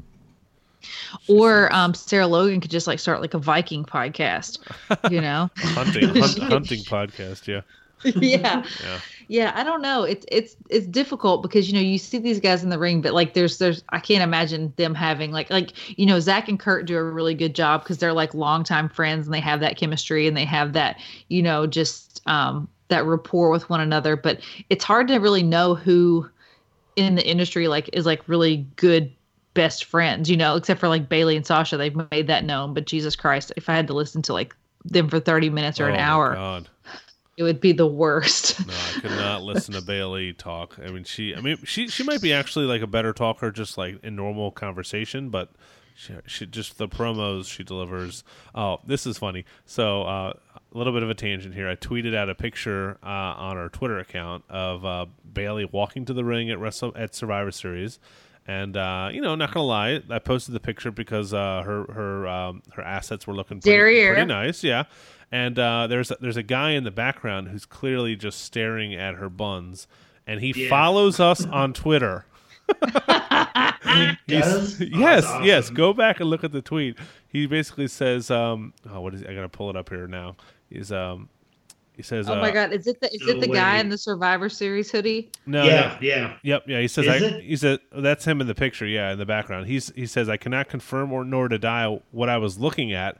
That's a well timed photo, well played. And I was like, wait, is this you? Because I zoomed in on his Oh my face, but he was definitely that just is staring at her butt. so, No, he definitely Yeah. is. Yeah. Yeah, That I is so funny. No shame in that, no, no. I mean, buddy. If you're listening right now, I don't um, shame you or yes, yeah. But you uh, at Yeah. all. Cameron Phrase. So Cameron, uh, shout out to you having really great seats for Survivor Series and uh, great view of all the action. You know, Yeah, for exactly. sure. You got you got front row seats to thick chick season. there you go. not thick, not thick girl season. Thick chick. I got it wrong. No, yeah. Early, earlier today, Phil Phil and Marco were using the hashtag uh, thick girl season. I'm like, no, it is chick hashtag season. thick chick season. Come on. Yeah, yeah. Sorry. So Sorry, if you're gonna use someone- that, if, yeah, if you're gonna use the hashtag, you got to make sure you uh, If you're gonna you get it right. objectify women, you use Yeah, it if you're gonna- properly. You know, uh, we're we're equal equal opportunity here. You know, I think we're we play both sides of the fence pretty well. So for um, sure. We've talked about we've talked about Keith Lee's huggability. Yeah, Yeah. uh, let's go into our go figure segment. Here we go. Money talk. Here comes the money. All right, folks, if you listen to the show, you know the deal. This is everyone's favorite segment where myself and Marco and Sheena let you know what we purchased, what new figures we picked up, what deals are going on, what, what figure news is out there. And with Black Friday coming up, this might be the most important segment of the show. So, this is sponsored in part by our good friends at Ringside Collectibles. Uh, if you don't use them already, you should. They already have pre orders going up for, I think, uh, Elite 74 right now, but uh, they have a great Thanksgiving sale up on their website. They're going to have some really great stuff for Black Friday. They'll probably drop it or announce it on Thanksgiving, is what they did last year. Uh, so stay tuned for that. And if you use code Chick Foley, you get 10% off an already uh, great deal on uh, whatever figures you get. But uh, yeah, we've been using them for a while, and um, can't be more happy with uh, partnering with them. Sheena, they've they've been sending us some cool stuff, some stuff for giveaways, uh, and I mean they have them before, you know, months before Target and Walmart have them. I mean, look at Elite 71 or 72 and with uh, Elite 72 with uh, Becky Lynch that we've gotten, you know, months ago. Those are still Mm-hmm. not still not hitting stores and they're just now starting to hit stores at Elite 70 72. Yeah, and uh, let's just let's just make it known that Survivor Series uh, came and went, and I never saw a single Survivor Series elite on the pegs at all. So you know, there's there's that too. Yeah, hopefully they show up on Ringside Collectibles because that would make Yeah. things uh, much easier there. Let's um Right. I'll let you start, Sheena. What did you uh, what did you pick up this this uh, week? So I didn't pick up any elites this week, um, but just tonight, my uh, my friend from high school, uh, Kimberly Ball, she picked up the NECA two pack for me of Bebop and Rocksteady. It's the cartoon part of the cartoon series with the turtles, um, and yeah, those those figures are so freaking awesome, and they haven't showed up in our stores yet. So, um, super excited to get my hands on those and unbox them. Very nice, cool. All right, I was able to add a couple things to my collection this week. Uh, shout out to one of our listeners, Bobby Hawkins at eHawk78, who is uh, doing some spring or fall cleaning, whatever you want to call it, was getting rid of some figures, and I jumped on the uh, Maryse Elite from Walgreens, which uh, I never knew that I wanted, but now that I've uh, started this uh, this ladies elite collection, I, I, I had to pick up. It's a great a great figure, and it arrived today. And um, you know, it comes with that white uh, Intercontinental Championship belt that's just been banned by uh, WWE. So that's uh that's pretty cool. And uh, what else did I pick up? I picked up something. Oh, I did. Uh, oh, funny story. So last week I talked about getting burned on eBay uh, for my Ultimate Warrior uh, defining moments. The uh, the WrestleMania Seven one with the the duster jacket and all, and all that stuff. I bought it on eBay, and the person ghosted me, and eBay had to eventually refund me. And um, so our, our good buddy Darius, have you ever met someone who has like uh like no hate in their heart? It's just like a like like a, a super kind like awesome person. That's who that's who uh my buddy Darius is. I mean, he's like, you know, he would give you the shirt off his back and he messaged me like, "Hey, I think I actually have um a mint on card Ultimate Warrior defining moments because I have one loose already. He collects all loose figures, so he had an extra for some reason. I'm not sure how he came across it, but uh, he gave me good good brother pricing on it. I met up with him this week and uh, got that from him. So that's an awesome figure. I was messaging some of the guys in our uh, our group chat about uh, the box is just a little bit bigger than all my other defining moments, but it turns out Yeah. that's uh, I think the first series they did defining moments before they put a freeze on it and brought it back after a couple years. So, uh, but it's a great looking figure, man. I'm I'm really happy to add that to my defining moment shelf. So uh, that was a cool little figure community helping each other out. They heard it on the show here, so. Yeah, he's also a member of our Patreon and uh, you know someone who's out there helping us look for figures. So Darius, shout out to you, man. Uh, his uh, Twitter handle, I will uh, let everyone know so you can follow him. It's Mister B Ball on Twitter, and I'm sorry, Mister B Buck on Twitter, B U C K on Twitter, and uh, you can follow him there. Great source of uh, good fig conversations, and um, I do have a box from one of our other Patreon subscribers, Lucas Weiser who sent us a bunch of stuff for the toy fair. I'm going to open this up. While I do that, Sheena, why don't you why don't you uh, give the credentials on that uh, toy drive and where they can send this stuff? Yeah, so our toy drive, um, you know, we're probably going to be cutting it off like December fifteenth, just because um, I don't know what day the um, the Jimmy's Famous Seafood Drive is, but you know, if, if it doesn't get there by December fifteenth, I think it's going to be a little bit too late. But um, you can send any toys. Um, we're not exclusively doing wrestling toys, um, so you can send any toys you want. Obviously, we're a wrestling podcast. And we want to spread that wrestling action figure love, but you can send all those to Chick Foley Toy Drive at P.O. Box 3203, Catonsville, Maryland 21228. And Catonsville is C A T O N S V I L L E. So um, we also have a PayPal you're more than welcome to send um, any donations or contributions to the PayPal. No amount is too little. I mean, five, ten bucks. I mean, we can go to five below and get some basics for some for some kiddos. Um, so yeah, don't feel like you have to donate a huge amount, but we will go shopping for you. That way, you don't have to spend time at the post office. You don't spend time hunting or shopping or shipping or any of that stuff. Uh, we'd be more than happy to buy some toys with that. So you can just DM me at Chick Foley to get that PayPal information, or you can uh, DM Phil at I Hate JJ Reddick um, to get PayPal information to to send to our toy drive. So We've gotten a lot of really good stuff. I actually just sent Phil my giant box of figures. I don't think it's there yet, but yeah, lots of lots of good stuff. And thank you to everyone who um, has contributed so far. Like I said, it's our first year doing it. We're super excited to make some some kids Christmases, and uh, you know, just don't take for granted. Like not every kid out there is going to have an awesome Christmas. So whoever we can help, that's what we're out to do. Yeah, Lucas's Twitter is referee Lucas W. He's actually a, ref- a wrestling referee for Central Empire Wrestling out of Oskaloosa, Iowa. So uh, shout out to you, Lucas. He we should definitely should have gotten Five Below to sponsor this damn thing because the, it's the go-to place for you know this is perfect. I mean the kid the kids the kids that are getting these toys don't know how much they cost or where they're from, and they probably don't even care. Uh, they just you know these are kids here in, Yeah, Bal- it here in doesn't Baltimore, matter. Yeah. you know, underprivileged kids. Uh, so just real quick, sloth in my broth, which it looks like a some sort of uh, board game type of thing. He got some frozen figure makers where you can mold them out of like a a Play-Doh type of thing. Uh, Sweet. Natalya, remember this WWE Superstars line where they kind of they were like little tiny Barbies, but they were like I guess you could wrestle with them too. They were posable. You got a Natalya Nice. a, Natalya one, so you can do some uh, some double sharpshooters with that. Um, some little Paw Patrol minifigures, some Toy Story four little figures here. Um, one of these Ush, Ooshies. I always see these at Five Below. I think this is a John Cena one, but I think they're like a squishy. They're kind of like little pops. Yes. Um, yeah. I don't know if they're squishy or not actually. But they don't. Eh, maybe it's not squishy. Maybe it's just I just thought they were squishy because they're called Ooshies. but uh, those are cool. And then you got some some basic figures here. He's got a uh, Cesaro eighty nine, uh, Kurt Angle series eighty nine, a Carmella. Uh, with the nice, uh, fabulous out, you know, onesie on, and the Sheamus '89. So, bunch of cool stuff here. A box full of stuff. Lucas, thank you so much. Everybody who sends us one figure or a hundred figures will be entered into a contest that we'll announce on the first show of next year.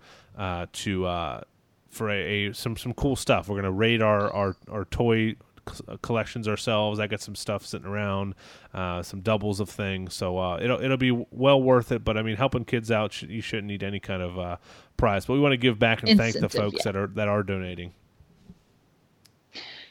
For sure. Thank you so much, guys. We appreciate it. And I put the details. Um, if you know, I don't expect you to have like a pen and paper while you're listening to this driving down the road. So I do have the details for the Chick Foley toy drive on my Instagram. So by you know tomorrow, if you're listening to this tomorrow, the next day, it should be like right at the top. So definitely check it out. The address is right there. And then, like I said, you can always DM us for the PayPal info.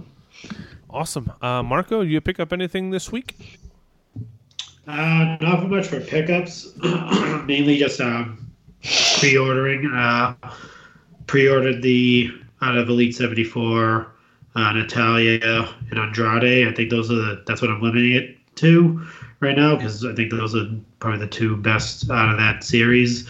Um, then I hopped over to the New Japan section, even though they're super expensive. um, I pre-ordered the Will Yeah. Ospreay and um, Okada, uh, mainly because they're pretty much the two biggest stars there, and you can do your fantasy matchups if you have like um, Okada and John Cena or or Will Ospreay and Seth Rollins. If you want to get that going, you can uh, have Nice. that done now. Well, actually, not now. You have to wait till June 2020, it says, but um, that'll happen at that time. Um, I did uh, in store pickup because I didn't pick it up on uh, Ringside. Um, it was the the uh, IIconics Battle Pack um, at Walmart. They had that there. That's a good which one. Is, yeah, um, and I did get my uh, my Briscoe and my Sonya Deville from the one Hot Take Kid. Um, Oh, sent those right. to me. Yeah, those uh, they're I, I love how they're. I, I took a picture and posted on our Facebook group. I like how their opposite arms are like up in the air, like kind of like a like a father daughter team almost. it looks like um, because they're just the way they're posed. But yeah, the, uh, that's pretty much for uh, for the pickups there. And um, the actually the other thing is that's pretty cool is at Marshalls. I'm not sure this sure if they still have them. Um, I posted a picture of my son. He was playing with this like kind of like bendable Roman Reigns. Um, I'm not sure if everyone's seen that, but they have these like little tiny figures. They're almost like um, posable uh, figures, and they come in like a almost like a five pack. And it's like John Cena, Roman Reigns, Finn Balor, uh, and Randy Orton, I believe. Um, but yeah, they're- pretty cool. My son loves them. Um, and he has a random LJN Hogan that I got that I still had for like for a while that he loves playing with. Um, but yeah, I got picked those up for for him just to get him uh, acclimated to the uh, to the uh, wrestling figures. Um, and I actually have a story about those like plushy things. They sell them at Walmart. Those like squishy um, WWE things. I had a uh, Mhm. John Cena and I had a Randy Orton, and uh, one of the future Diva tag team champs actually bit a chunk out of the John Cena because it's like really squishy, so we couldn't. We had to get rid of them. Uh, But, uh, yeah. you don't. Don't give them to babies. Give them to like little kids. if you buy them. I don't know. Kids, uh, older kids eat Tide Pods, so I wouldn't put it past them that they would eat, um, you know, WWE cushions That either. That's very true. I have a giant. But I, I posted the picture. I think it was on our Facebook page of all the elite figures that I have for my four-year-old for Christmas, and it's it's pretty disgusting. I mean, it's like seven or eight different elites. I'm trying to get my parents or my wife's parents to buy some of these off of me, so I don't have to give him like. I'm, I'm, I'm probably guess hold some for his birthday. I'm not going to spoil him and give him like a hundred. he's getting other stuff too. It's not like he's just getting wrestling figures. So um, this is a fun time of year, but it is cool to give back uh, to the kids. So uh, I'm glad we're we can talk about both on this show, and we are going to give it back to you guys. We did a giveaway on our Twitter account uh, uh, last week. I had I asked everyone to follow Mike Lanham and uh, Marco Denton. How many? You got a bunch of new followers. You went from like 200 and some to like almost 400, right? Right? Uh, yeah, pretty Marco? much. Yeah, it was pretty. It was pretty odd. I was at work and just, just my phone was going off left and right. I'm like, what the? I was like, what the hell just happened? Someone die? And then no, it was, it was that, and I was like, oh, that's pretty cool. But yeah, I got a lot of follows off of that. And, um, made some new buddies Nice. on Twitter. But yeah, That's good. Yeah. So our winner is Dex D E X one sixty two. You win the uh, figure arts figures from Bandai from Ringside Collectibles. Our friends donated those to us of The Rock and Triple H. Uh, so Sheena will get those shipped out to you in the next uh, three or four months. Once uh, uh, Ah. I'm sure. well, I mean, I'm saying you have more important things going on with the baby coming soon. And it might not be like th- in the next day or two, but uh, we will get those out to you, Steve. Dex 162. We appreciate everyone who uh, retweeted. I'm sure we'll be doing more giveaways and contests over the next uh, coming weeks and months with a bunch of cool stuff that we get. And um, I actually have a couple things to give away, so we'll probably announce that on the Twitter in the next couple days. So um, just just so you know, it's going to be the WrestleMania Elite um, Mick Foley and uh, the Booker T. I'm going to give both of those away that uh, Sheena sent over to me from Ringside Collectibles. I'm going to give them over to you guys, and uh, you'll be able to. Uh, we'll, we'll announce whatever contest that is the next couple days. So check out our Twitter account and Sheena's Instagram account for that. Uh, let's move on to our uh, random merch of the week, and this is uh, this came down to the wire here. We were having trouble finding something, and uh, I think we hit uh, I think we hit pay dirt on this bad boy. Yeah, this is like really, really cool. Like I don't, I, I like I said, we we search eBay every day, and I have never seen this before. But it says, um, I'll read, I'll just read the description because it's it's pretty unique, and it comes with a hefty price tag too. So it says, up for sale is an air sealed Lex Luger action figure lot of 12. This is as rare as it gets. Lex Luger left the WWF in 1995 and was with WCW from 95 to 2001. This is his 1994 Bend-Ems action figure, factory sealed in a 1998 packaging. WWF didn't have the rights to his name nor character to release this as part of their product line after 1995. There were 16 WWF wrestlers released in the in 1998 Bend-Ems product line, and Lex Luger was not one of them. The amount of these produced were extremely limited, and they were set to be destroyed after the error was found but I was able to purchase the box of 12 of them privately years ago. This is an incredible chance to own one of the rarest air action figures in existence. These very these vary in card condition. About half are very good condition and about half unfortunately have cosmetic damage to them, whether it be the plastic crushed in areas or busted open near the hands. Um, happened from years of storage and being factory, but they're all still factory sealed. So um, it says, yeah, the factory sealed box proves that they're from 1994. So yeah, this guy's like, like he said, I mean, they're it's literally a, a lot of 12 of these Just Toys Bend-Ems of Lex Luger that were released in 1998 packaging. But like he said, they don't have the rights to Lex Luger in 1998. Um, so yeah, pretty freaking rare. Um, I'm waiting. I'll be listening to the Major Brothers this next couple of weeks and see if they uh, if they come across these and you know what their what their thoughts are, or if I mean shit, you never know. Freaking the the Michael Jordan of wrestling collecting, he might just freaking pull the trigger on these things. But they do come with a hefty price tag, like I said. you you want to guess how much? Did, did I send you the listing?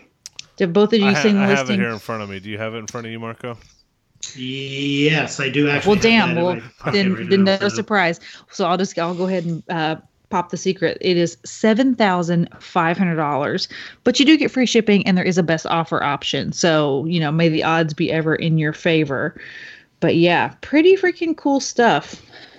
So these were these were made by Just Toys. I'm trying to think of because it looks like the shipper is from up in Rhode Island, and I know Hasbro is based up in that area. But these I've never heard of Just Just Toys. But I always like these listings because um, it's pretty interesting to to see all this random stuff. But I also find like this, you know, whoever's selling them is usually selling a bunch of other cool stuff. So I'll I'll go on to the seller page and see whatever you know. They're there's like a toy fanatic, toy collector, or whatever.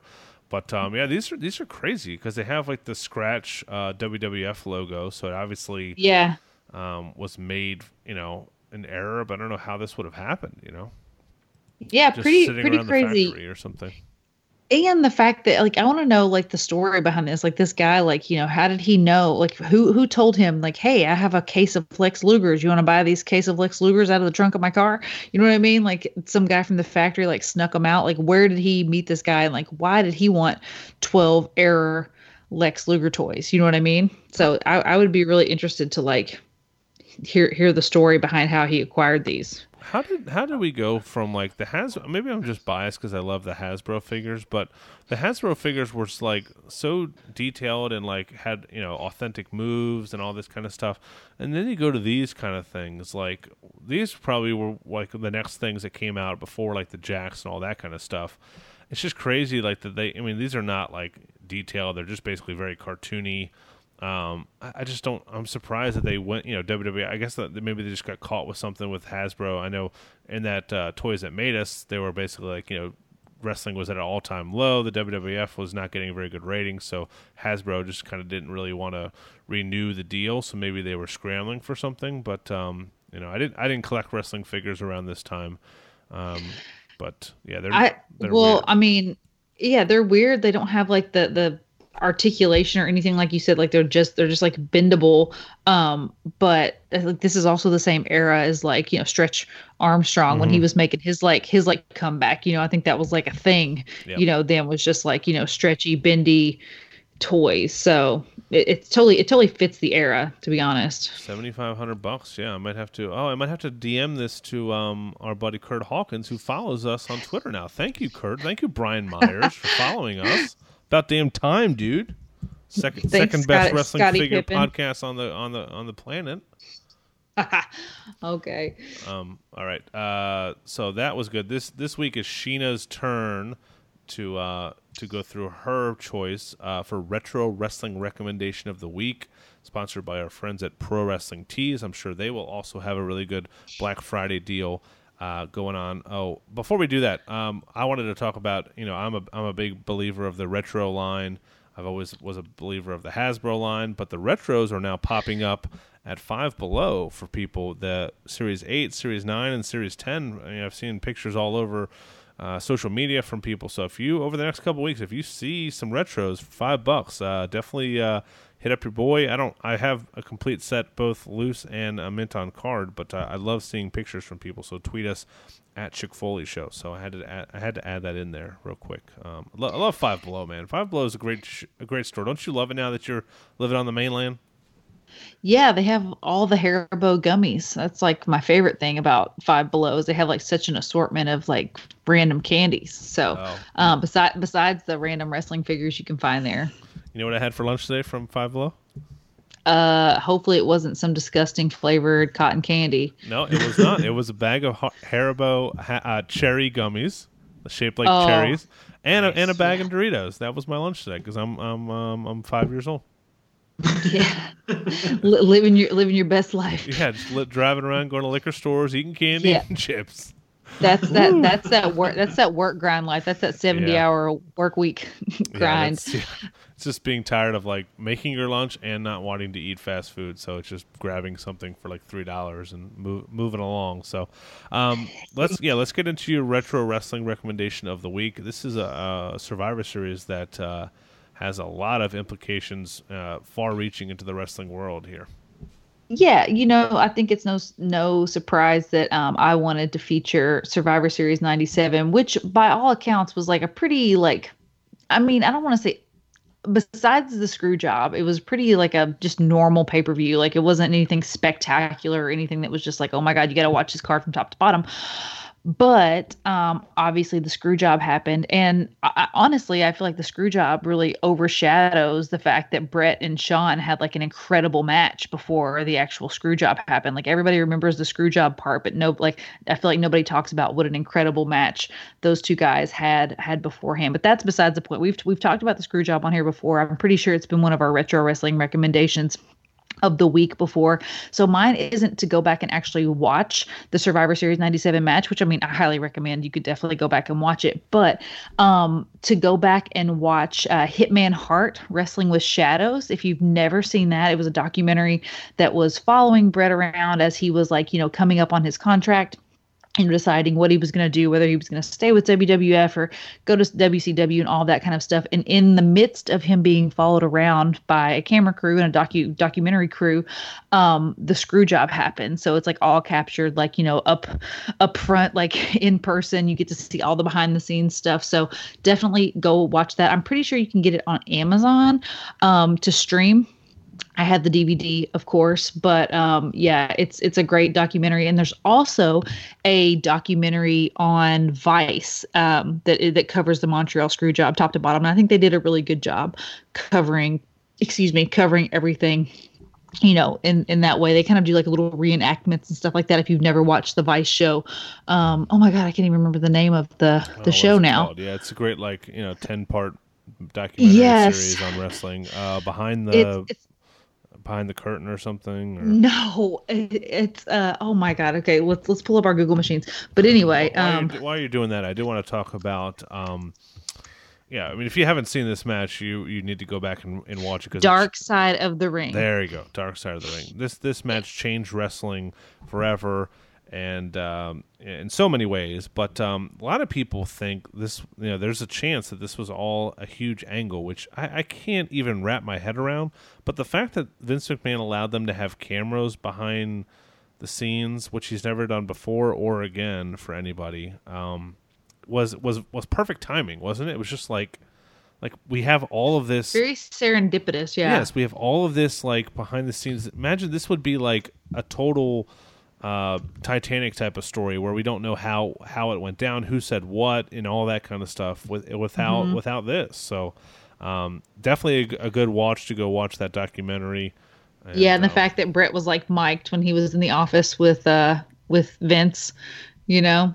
Yeah, yeah. You would you would think they wouldn't have him take off the mic. What if what if Vince says something or you know, um, there is a lot of things. But I mean, for no one to ever come out, you know, anyone that's getting fired from the company, unless they just kept it to like three people that know. Honestly, I think if there were, if, I mean, I, I don't think, I, I mean, I've never thought it was a work. I've never thought it was, you know, something that was just like this big conspiracy, even though I know that conspiracy's out there and I'm a huge conspiracy theorist.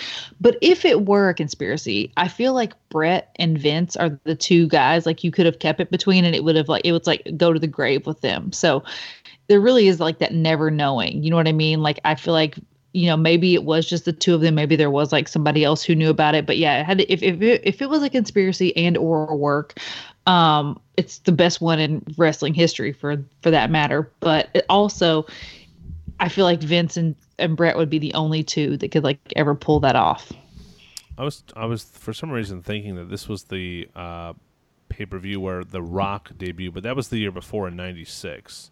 So we're, we're talking now '97, but still still a great. 96 was a really ni- Yeah. 96 was actually a really good survivor series so if you haven't went back and watched survivor series 96 you should definitely go back and watch that um but i you know i just felt like you know survivor series i had to feature my man bret hart in one of his like you know most infamous infamous moments and like i said highlight those documentaries because i feel like both of those are really must watches I want to go back and watch from I think it was last year's Survivor Series. Um, no, no, it wasn't. Yeah, Ronda Rousey and Charlotte Flair, but I think the year before might have been. No, I think it was that match. That was a brutal ass match. I think it ended with ke- kendo sticks and chairs and all kinds of stuff, and uh, that was a, that was a great match. The more and more I like go back and like, obviously when when the pay per views happen, I'll go back and watch like the older ones. I mean, there's been some great Survivor Series, man. Even that AJ Styles and Brock Lesnar match from 2017 was really good.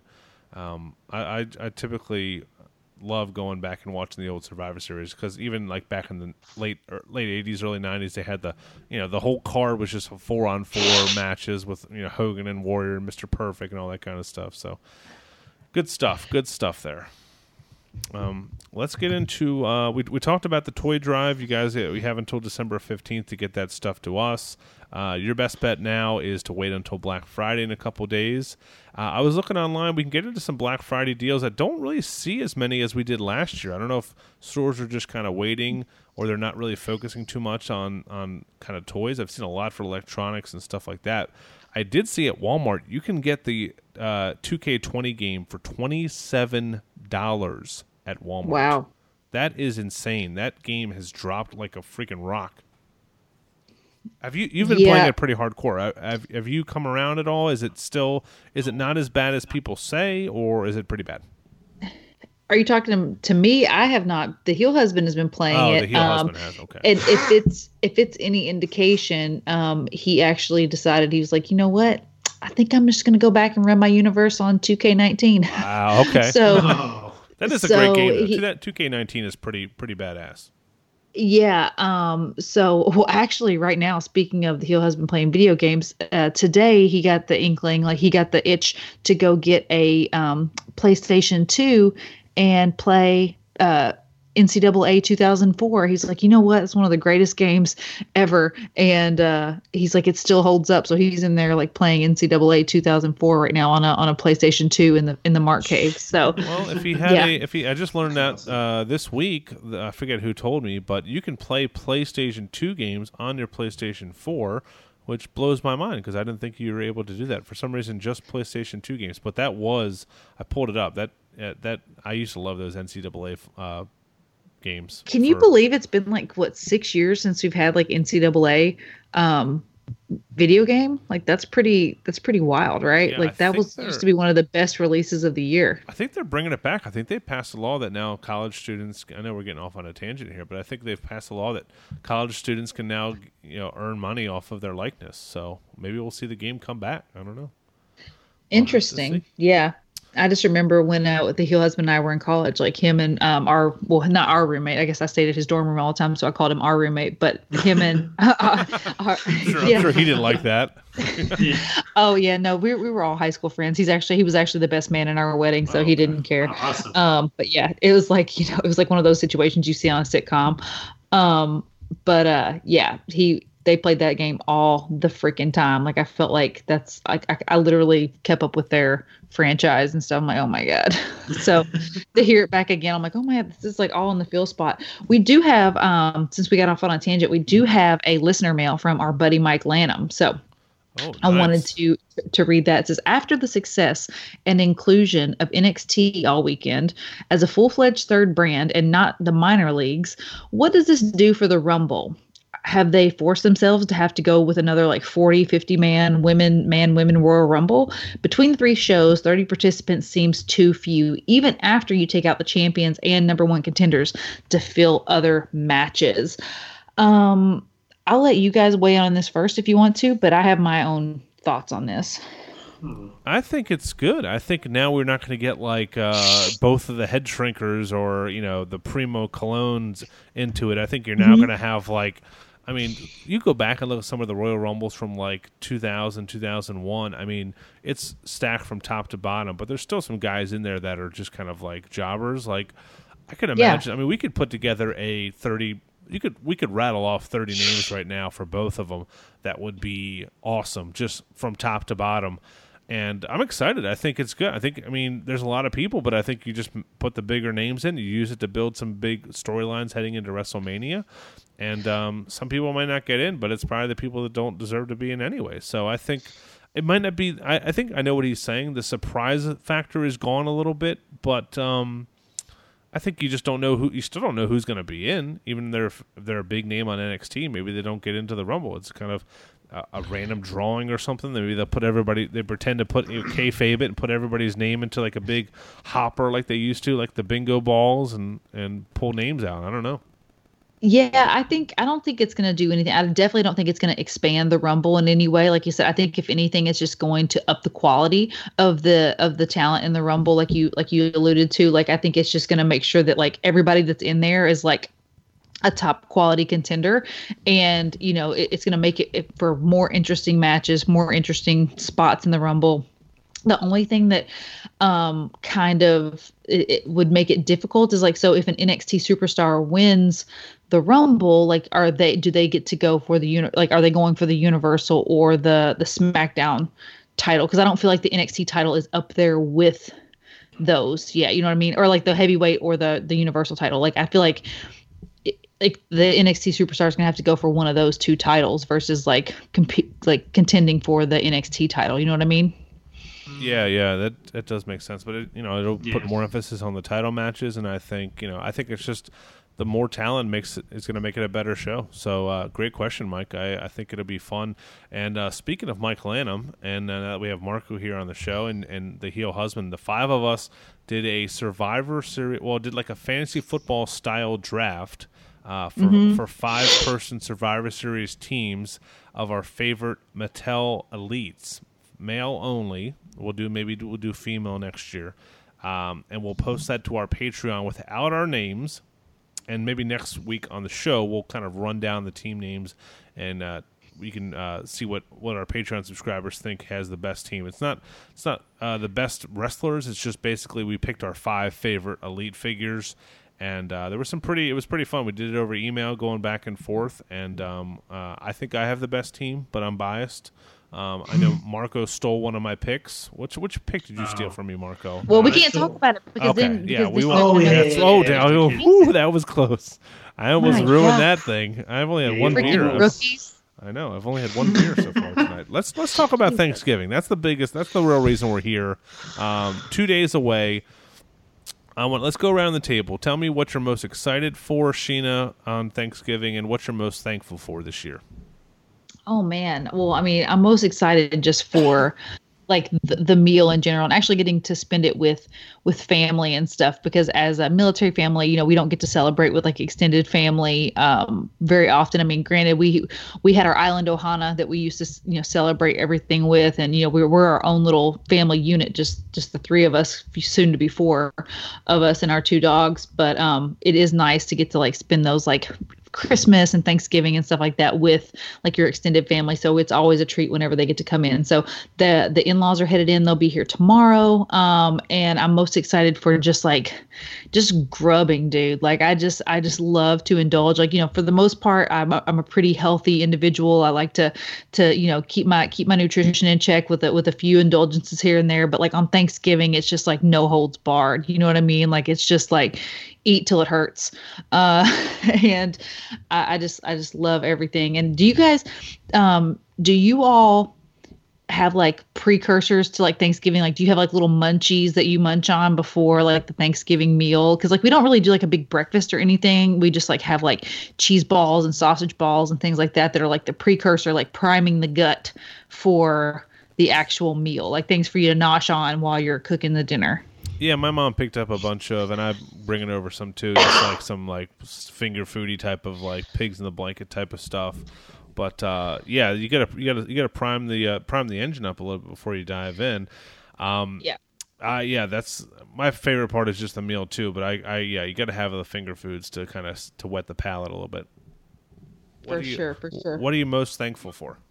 I'm most thankful for, I mean, I'm always most thankful for just like my health, you know, just being able to get up and celebrate and you know enjoy enjoy the day with family and friends or whoever it whoever freaking I get to enjoy it with. So most thankful for my health and then I'm thankful for my family, friends. Like so so cliche, but it is definitely the things that really matter in life is just like, you know, the people closest to you and spending spending quality time like that's not rushed around. Like, you know, we kind of get caught up in the day to day a lot of times and I feel like when you just kind of unplug a little bit and everybody just kind of like chills and eats and grinds and watch football like it's just it's just such a nice a nice feeling so super thankful for for family friends and my health Very nice. How about you, Marco? Um, yeah, not we don't do anything too crazy. Just you know, he said just advertise at the beginning and then the meal and stuff like that. And it's always a good time to catch up on stuff too, because obviously you don't get to see family all the time. Um, so you know, just to sit around and talk to. That's my favorite, probably my favorite part of Thanksgiving. Besides the eating, is actually just like catching up and having that like um, dinner table conversation stuff like that. do you guys have Uh, a pretty big do you have a pretty big turnout for like your thanksgivings and stuff like is it like pretty extended or is it like more like close knit like you know super close family Yeah, we usually keep it close knit when it comes to family. So like, uh, not so much my on my side, more my wife's side. So like this year we're hosting, and I think probably most of her family is visiting this time around. A lot of my family lives like they like on my father's side. They live like Midwest and down south and stuff like that. So obviously, yeah uh, they can't travel uh, too crazy, but I usually just contact them, um, you know, say Happy Thanksgiving and try to catch up with them in that sense. But um, yeah, it's usually more immediate family and stuff like that. Um, but yeah, so um, for the thankful part, um, thankful obviously, like Sheena said, thank you for thank me for my, for my health. Um, just like the say- saying goes, um, every day with two feet above ground, you know, is a good day. sure essentially. Yeah. So yeah, just being able to get up and breathe that air, and if whatever you do the, after that is up to you. It's Exercise, yeah. go to work, eat. Yeah, definitely. Um, yeah, so um, and a lot of, I mean, thankful for my family, obviously my immediate family, like my wife and my kids and stuff like that. That never thought that would happen. So just having a, a robust family, that's that's something I'm hugely thankful for. Um, the other thing would probably be for the uh, for the Foley family. I would say that'd be my next one there. Um, just uh, just you actually you two in general, just being able to hook up with you guys and doing what I'm doing now is pretty awesome. I never thought this would happen at all. Um, people being able to hear my voice and being out there in the airways is pretty weird, but uh, but uh, Dude, I would it's been awesome. It's been Yeah. awesome having you on the show. We we love we love having For you. Like I said, dude. it was Yeah. it it definitely helps. It definitely helps round us out. You know, I mean, me me and Phil had a we had a good thing going, but then we added the MVP, and it's just like you know smooth smooth sailing Took it to from here on level. out. Yeah. Yeah, like I always say, I'm truly always humbled that uh, you guys chose me to do so. Um, but yeah, just and, and just the extended Foley family, like everyone on on uh, on our Facebook uh, page is really awesome. Like we spoke about earlier, we don't always talk about like wrestling things. We may talk about life experiences and and uh, maybe just like just silly things. For and it's sure. just like, and I think Phil brought this up like before. Like I we we talk. I talked to probably you guys and everyone on Twitter more than my actual like close friends, which is pretty Right. crazy. right? Um, It's crazy. that's that's Right. just how life works in in, uh, in certain ways. But yeah, I'm just uh, thankful for everyone out there and and uh, you know just it's pretty much Keep on Just- keep and- on being awesome. Yeah, and uh, and Toni Storm I'm thankful for as well. I'm gonna keep name dropping Oh, her you until she shows up on the show at some point. All right, Philster, close us out.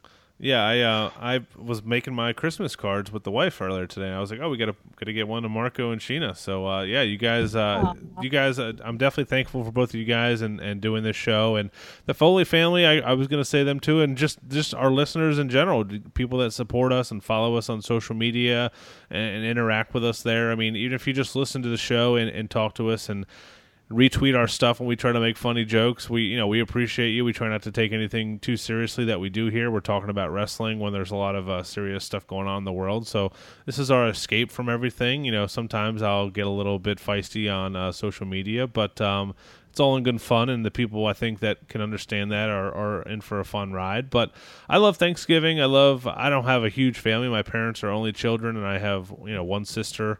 So I mean, we you know it's it's basically us and my wife and my kid, but uh, we'll get over there. I love I love just football on Thanksgiving. We didn't even, no one even talked about that, but I mean, I just I don't like the the Lions or the Cowboys, but I can't even like we were talking about it at work today. Like I couldn't imagine like a different team playing on. I don't want the Ravens to play on uh, on Thanksgiving. I like the I like the Lions and the the Cowboys because it's football, but I don't have to pay attention to it. Like, like I don't have to watch every single play. It's on in the background, so I can be, you know, in between awkward conversations with my, you know, grandparents or something or whatever. I can, you know, watch the game a little bit, and it's fun. And then, of course, uh, the, indulgence of food and and and wine and drinking and having the day off. And you know, this is a busy time of year for me and my and what I do for work. So that you know, this is a nice break before you know the next six weeks are going to be crazy. So it's a nice little break here and. uh yeah, I just uh, thankful for my health, for my family and friends, all that good stuff. It gets annoying, but uh, yeah, I really, I really appreciate everybody that listens. I know Sheena and Marco feel the same way. We could, we wouldn't do the show without you guys if, if people weren't listening and